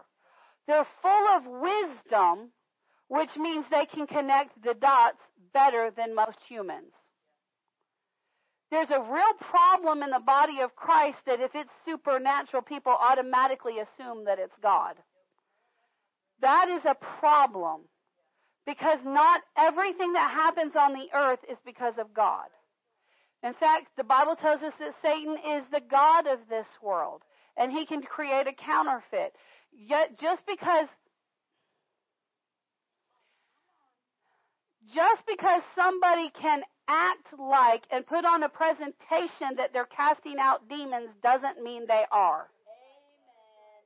Amen. Just because they have a word that there's no way for them to know it in the natural doesn't mean that God gave them that word. God is a perfect gentleman, and God is not going to snoop and get your bank account number and your address and your phone number and announce it to a congregation of 1,000+ people. That's the works of Satan. But people get all chilly about, oh, there was no way for them to know. Well, obviously Satan knows all that information. He has access to everything. How much you know? We've got to learn, y'all. We've got to learn that we're spirits alive unto God, and we've got the wisdom of God, and we can discern these things. And we don't have to look flaky, and we don't have to look fruity. There's no need to be walking through the airport and bump in what looks like perfectly clean air and go, oh, my God, there's an angel. Stop it. You're causing the body of Christ to look like an idiot. Stop it. Walk normal, act normal, behave normal, but walk with the insider who can lead and guide you into all truth. Who can lead and guide you. How'd y'all get me over there? Who pulled me that way? Listen, we got to learn these things. No, there's a kingdom. There's the kingdom of God, and then there's the kingdom of Satan. And everything that Satan has is a counterfeit. Lies, deceptions, mirrors. It's all cloak and daggers and mirrors. It's all it is. Now there's power behind it. You have to understand that. There is demonic power, but we're greater. We're greater. And notice in this scripture, he said that the Spirit of God witnesses us with that we're a child. Because I have been saying to help you understand lordship, that in the kingdom of God, you are servant by choice. Really, you're so much higher than servant. Really, what you are is you're child by choice. And when you're child by choice, you get absolutely everything that belongs in the house. You get all the wealth, you get all the wisdom, you get all the knowledge, you get all the prosperity, you get all the privileges of being the child. Now, a lot of times this causes problems for people because they didn't have good parents. They didn't have good parents. So if you had parents that were abusive to you, you're going to be like, I've had abusive parents, and if that's how God is, I don't want that. But you've got to learn that God is not that type of parent. God is an all-loving parent. God is a very caring parent. God is a very compassionate parent. Now, will God correct you when you need it? Yes. Will God correct you harshly when you need it? Yes, because he loves you. But he's not going to beat you down and tear you down. He's going to tell you the truth, and then he's going to say, okay, now let's clean up the tears, let's get ourselves together, and let us walk on. But we're in Christ, and when we come in Christ, then we have obtained everything that Jesus has obtained. Absolutely everything that Jesus has belongs to us. And that's why, the confession that we do on Sunday mornings, we really need to take, you guys really need to take it out once a day. You really need to take it out once a day. Honestly, I would do it more than that. But you need to take it out once a day, and you need to go through it, and you need to just confess it. Confess it like you mean it. And over time, that will begin to grab a hold of you. Over time, you will begin. And listen, that's just a tiny little portion. Every time I read it, I don't have on there that you're a peculiar person, which means you're bought by the blood of the King. The highest king in the earth, in hell, in heaven, and the highest king there's ever been and will ever be, bought you with his blood. That's what it means to be peculiar. You're not only a priest, but you're a royal priest. You not only are you part of the nation or the generation or the child or the family of God, but you're a holy child of God. I don't have on there that you're fearfully and wonderfully made. Maybe I do. I don't have it on there that you're the apple of his eye. I don't have it on there. There's a lot of things in there. I don't have it that you're, there's just so many. You're the righteousness of God. You're the justified of God. You're the redeemed of God. You're the blood of God. Oh, my gosh, if you would just sit down with your in hymns, there's over 180 verses in the Bible that tell you who you are and what you have in Christ. Our confession is just a tiny little summary of it. But when you learn who you are in Christ, all of a sudden you can stand tall. all of a sudden you can roll your shoulders back and hold your head up high, and you can walk with some authority. You can walk with some bounce in your step. You can say, when people say, well, who are you? You can say, I'm the child of the Most High God. I'm an ambassador of Christ. I speak for the Lord, for my Lord, my God. Listen, when you understand that you're in Christ, that you represent Jesus, I am a representative of heaven. I'm a representative of heaven. When I speak, all of heaven backs me up. When I speak to devils and demons, the warring angels come to a stance and they say, go ahead, make a move. Go ahead. Listen. We have all power. We have all authority. We have all might. We have all dominion. There's nothing for us to fear. Nothing.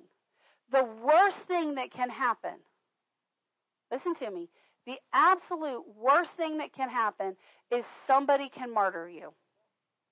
And guess what? That's a total win, because honestly, before that blade ever hits you, your spirit will be gone and you'll be with the Father in heaven. He's not going to let you go through a last-second dying agony just because you're going to be martyred for him. But here's the deal. You don't even have to be concerned about that, because Jesus is going to keep you and walk you. He's going to keep you here because he needs you if you understand who you are in him. Go back to 2 Corinthians 5. Well, wait, stop right here. Hold on. So we're right here in Romans 8. Look over here at verse 14. Look over here at verse 14. It said, "For as many are as led by the Spirit of God, they are the sons," we'll throw the girls into, "and the daughters of God." How do I know that I'm saved? How do I know that I'm heaven-bound? How do I know that I'm walking with God? How do I know that I'm his son? How do I know that I'm his daughter? Because I choose by choice to walk according to the Spirit on the inside. Because here's the deal. The Spirit will lead you. Have you ever gone to put the buggy away at the, you walk through the whole store, you got your buggy, you go to the car, you're tired, you put the stuff in the car and you go to put the buggy over here because you don't want to walk the 10 or 15 paces to put it in the store or in the corral, and you go to park it there, and then there's something told me to go put it away. Let me tell you what the something is. It was not a something, it was a someone. It's the Holy Ghost. It's the Holy Ghost. You're driving your car and you think, I'm going to go around this way today. Guess what? That's the Holy Ghost leading you. He may have just kept you from an accident and you won't ever know about it. You get out to your car and you go, I wonder if I locked the door. And you think, I don't have time to go check it. No, if that came up in your spirit, get up and go check it, because because the Holy Spirit's either trying to protect your house or he's trying to delay you to keep the roadway safe. So you've got to learn to be led. But you can't be led if you don't know who you are, if you don't know that you've got Christ on the inside, if you don't understand you've got the Holy Ghost on the inside. This is where being led. Listen, if we were led by our spirit, there would be no hypocrisy whatsoever. There would be none.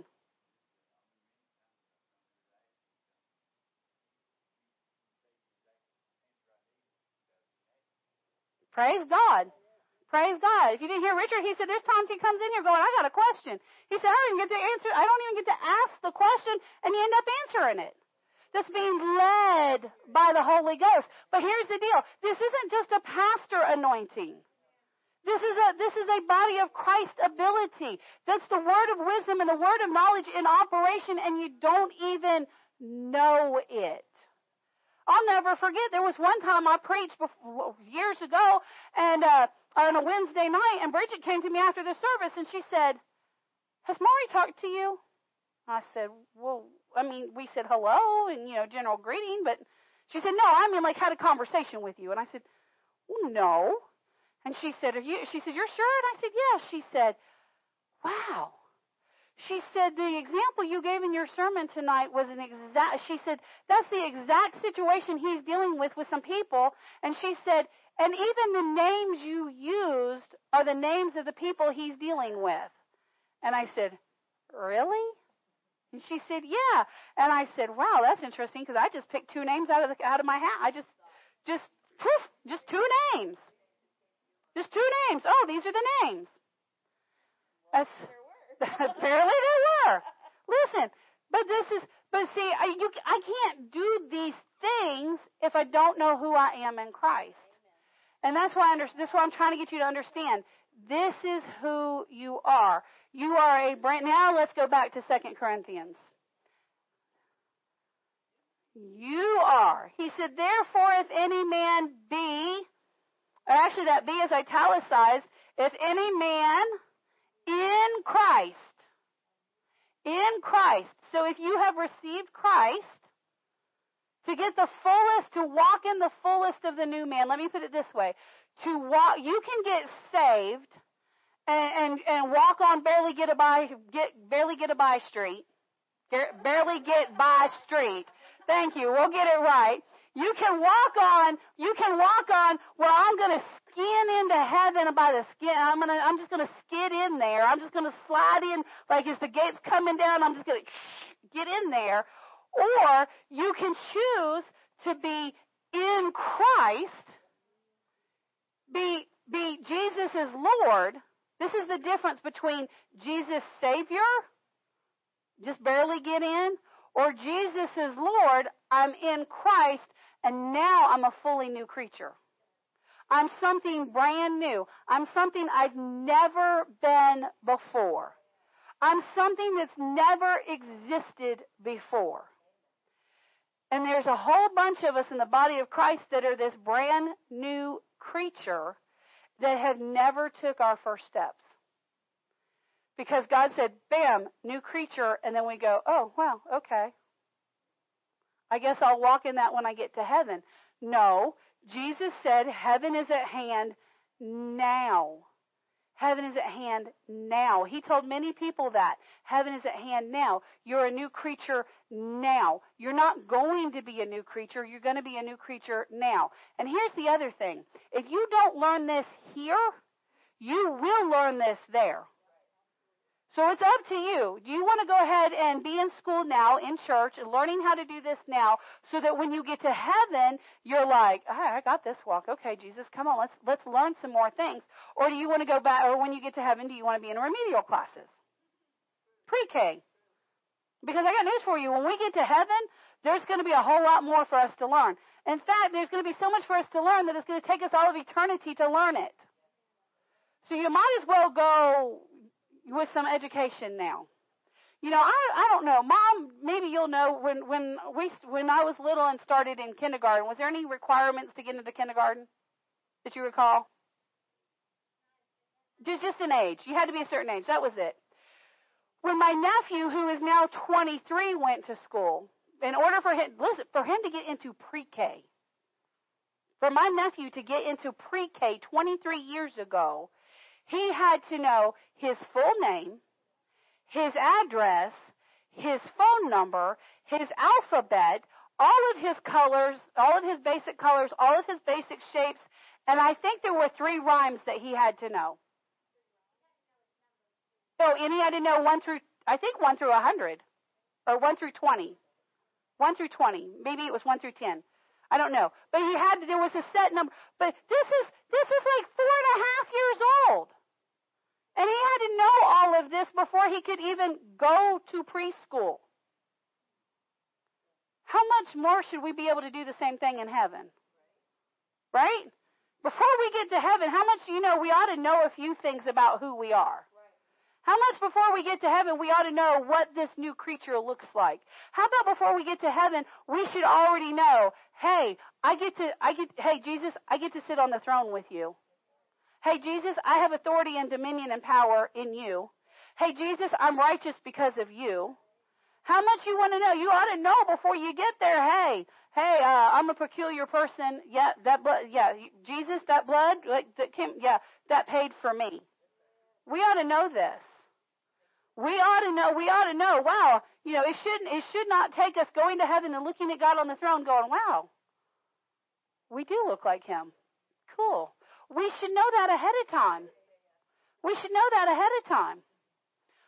know that we have dominion, authority.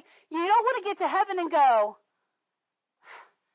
you mean I didn't have to put up with the devil for 90 years? You don't want to get to heaven and go, wow, God, you mean I didn't have to check out at 60 full of sickness and disease? You don't want to do that. Come on. We're a new creature in Christ. Old things are passed away. What old things? The need to feed the flesh. The fleshy things are passed away. That old sad mentality of you're a nobody going nowhere passed away. Why? Because Jesus said repent, which means change. Jesus did the change on the inside. Now we as Christians have to take what Jesus inserted on the inside and bring it to the outside. How do you do that? Go to the book of James.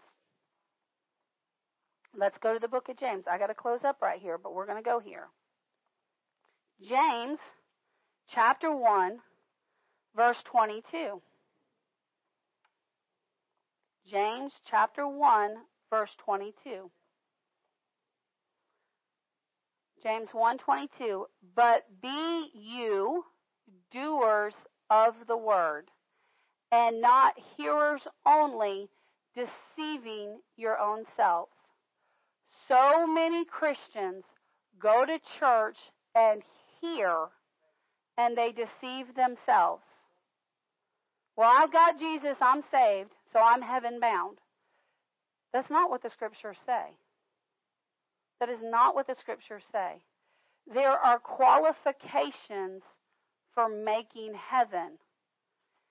Jesus said, if you deny me before the Father, or if you deny me before man, I will deny you before the Father. How do you deny Jesus before man? Through your behaviors. By acting like the world. Your mouth can confess Jesus all day long. But if your actions profess the works of Satan, you might need to question, this is not okay. This is not okay. You can deny God by your lifestyle. Listen to me. The scriptures are very, very clear. I equate it this way. You can obtain a car. I said we bought a brand new car, paid cash for it. If we never put fuel in it, or if all we ever did was put fuel in it, we never put any water in it, we never checked the oil on it, we never did the maintenance, we never put tires on it, we never did the brakes on it, we never did anything to that car but put fuel in it, how much do you know that car is only going to last for so long? You have to maintain the vehicle if you want to keep your vehicle running. When you become, and this is what happens with so many people, they receive Jesus as Savior, and then they do nothing to maintain their salvation. And I said in the beginning of the service, salvation is not fragile. God is full of love. He's full of mercy. He's full of kindness. And He will extend your salvation to you for as long as He can. But if you continually, by the acts of your lifestyle, reject Him and deny Him, eventually God will have no choice, because He's legally bound. He will have no choice but to lift His hands of protection and let you go to the God that you chose. So no, salvation is not once saved, always saved. Well, Pastor, I just don't believe that's in the Bible. One last scripture. Let's go. Ephesians. Come on. Now, there's a lot of them. There's a lot of these, But this one is the clearest. This one is the most direct. This one is the most, it doesn't get clearer than this if you tried. I said Ephesians and I meant Galatians. Galatians 5. Now, I'm not going to get stuck here because we're out of time. I thoroughly encourage you to study this out for yourself. Galatians 5, starting in verse 16. He says, I say then, walk in the Spirit, that you not fulfill the lust of the flesh. For the flesh lusteth against the Spirit, and the Spirit against the flesh. And these are contrary to one another, so that you cannot do the things that you would do. Now that sounds weird, but let me make it real simple. Over here, you've got the kingdom of God. We'll call this also our spirit. Over here, you've got the kingdom of Satan. This is where our flesh likes to go. Okay? The spirit always wants to do things God's way. The flesh always wants to do things the enemy's way, Satan's way. If you make your body do what the spirit wants, then guess what? The flesh loses out. If you allow your body to do what the flesh wants, then guess what? The spirit loses out. So no matter what decision you make, some part of you is going to be unhappy and dissatisfied. But it's only for a season if, listen to me very carefully, it's only for a season because if you'll be consistent with following the Spirit. Because the flesh is going to get accustomed to what you allow it. The flesh at first will be very strong, but if you will constantly, every single time, go the way of the Spirit, go the way of the Spirit, go the way of the Spirit, go the way of the Spirit, you get farther and farther from the flesh, and you feel less and less of the conflict. Now, does that mean, now listen, I've been walking this Spirit walk for a long time. Does that mean that my flesh never flares up? Of course it flares up. When I come under pressure, it flares up, but it's a lot easier for me to get it back into control when I continually walk in the Spirit. When you continually. So when you first start off as this baby Christian, when you first start off out the gates as this new creature, when you first start out the gates in Christ, it feels like you're just in this constant tug of war.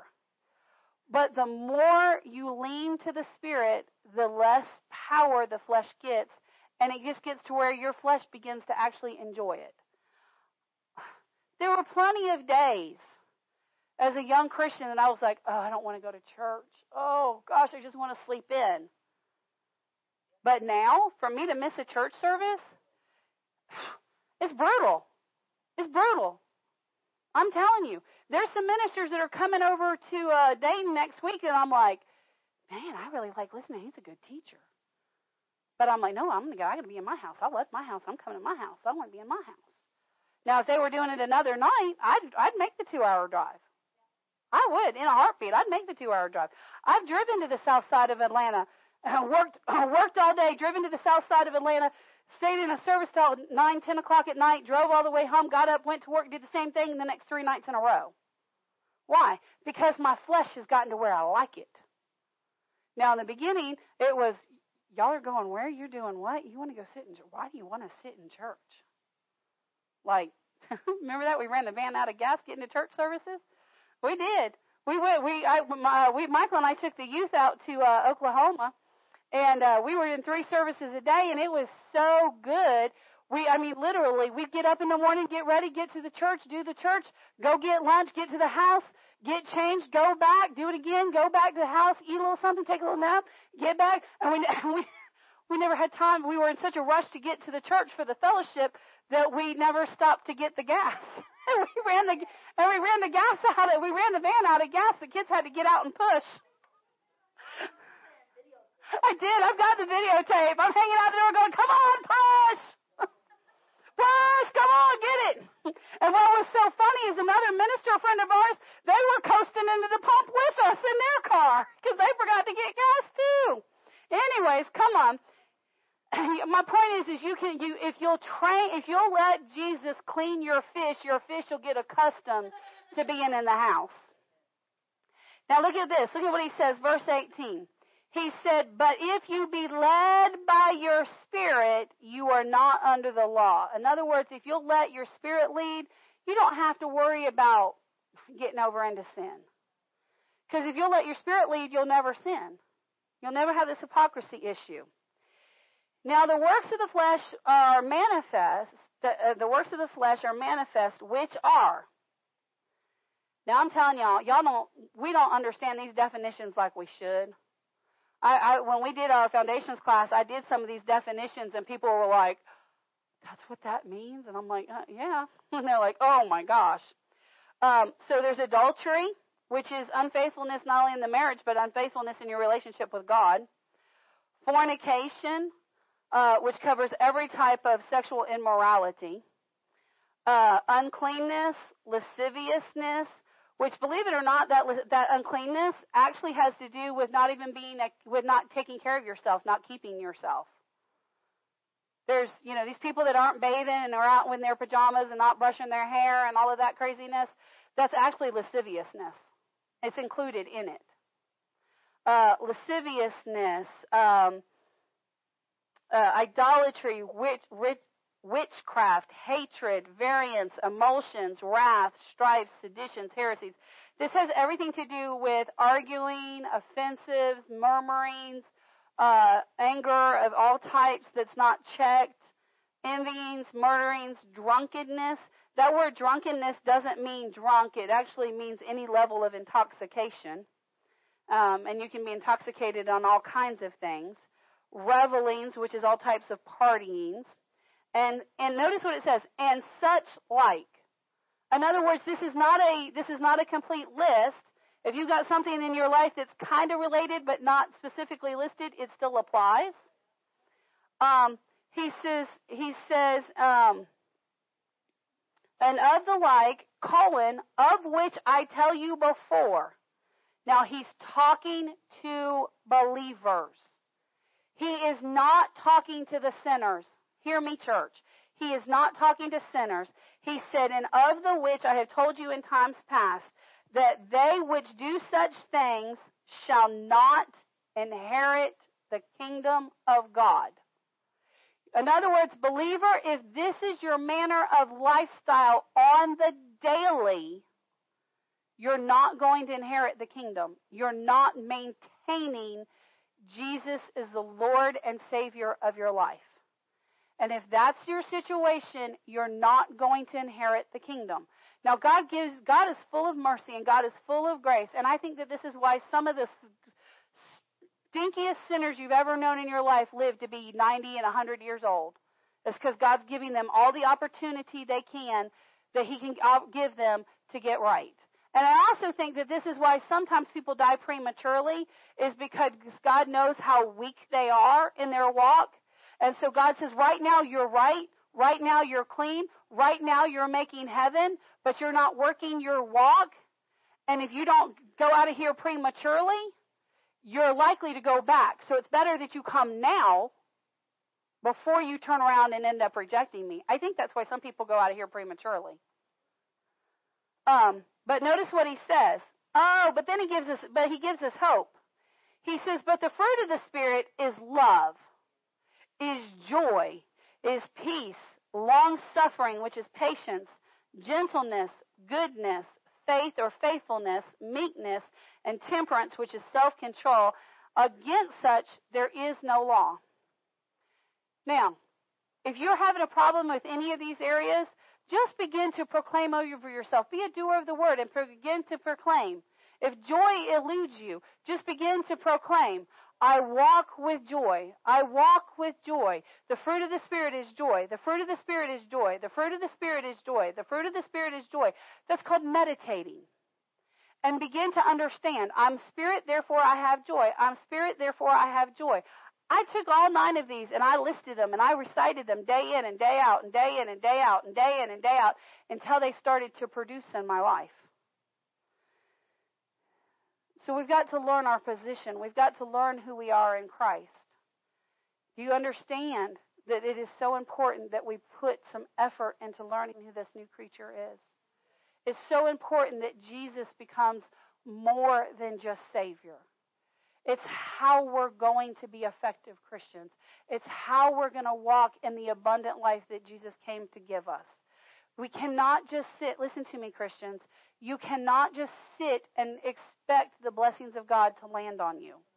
They're not going to do it. If you're just going to sit by and let life come, however life comes, the devil will eat your lunch. He will convince you that you don't matter. He will convince you to check out of here early. He will convince you that you can't do anything right. And here's the deal. Your walk does not have to be perfect. You just need to be working on your walk. Just be working on it. Yes, I'm pushing you hard. I understand that. The hour is late. I don't have a lot of time to play around as far as how long before Christ comes. I don't have a lot of time to nurse and we don't have that time anymore. We've got to get this walk right. Because until we get this, there's a lot of people out there that are watching, and I'm trying to quit, and I'm trying to stop. I've been trying for 20 or 30 minutes, and you keep pulling me this way. But I'm trying to get you to understand that you are a somebody. You're not what the Christian music says, just a somebody, just a nobody trying to witness to somebody. No, you're a somebody. Not only are you a somebody, but you're a child of the living God with all of the rights and privileges of Jesus in and through him. Jesus said, there's the reason that scripture's in there that says, I can do all things. Listen, if you have to go through a season of poverty, Christ makes you able to deal with that season. But that doesn't mean that he expects you to stay in that season. If you're going through a season of sickness, Jesus didn't go to the cross for you to stay in that season of sickness. Jesus didn't go through everything he went through for us to be weak. He didn't go through everything that he went through for us to be ran over by our enemy. He went through what he went through so that we might have life and that we might have it more abundantly. But the might is our responsibility. And that's why I'm persuading you. There's no way I can preach long enough or hard enough to get over to you who you are in Christ. You're going to have to sit down with your Bible. You're going to have to sit down with the Word. You're going to have to spend time researching. You're going to have to spend some time reading some good teachings. You're going to have to spend some time confessing. You're going to have to spend some time getting this down on the inside. And when you do, you'll come out with such supernatural power, supernatural might, supernatural ability that nobody is going to be able to hold you down. But if you don't get over there and do your part,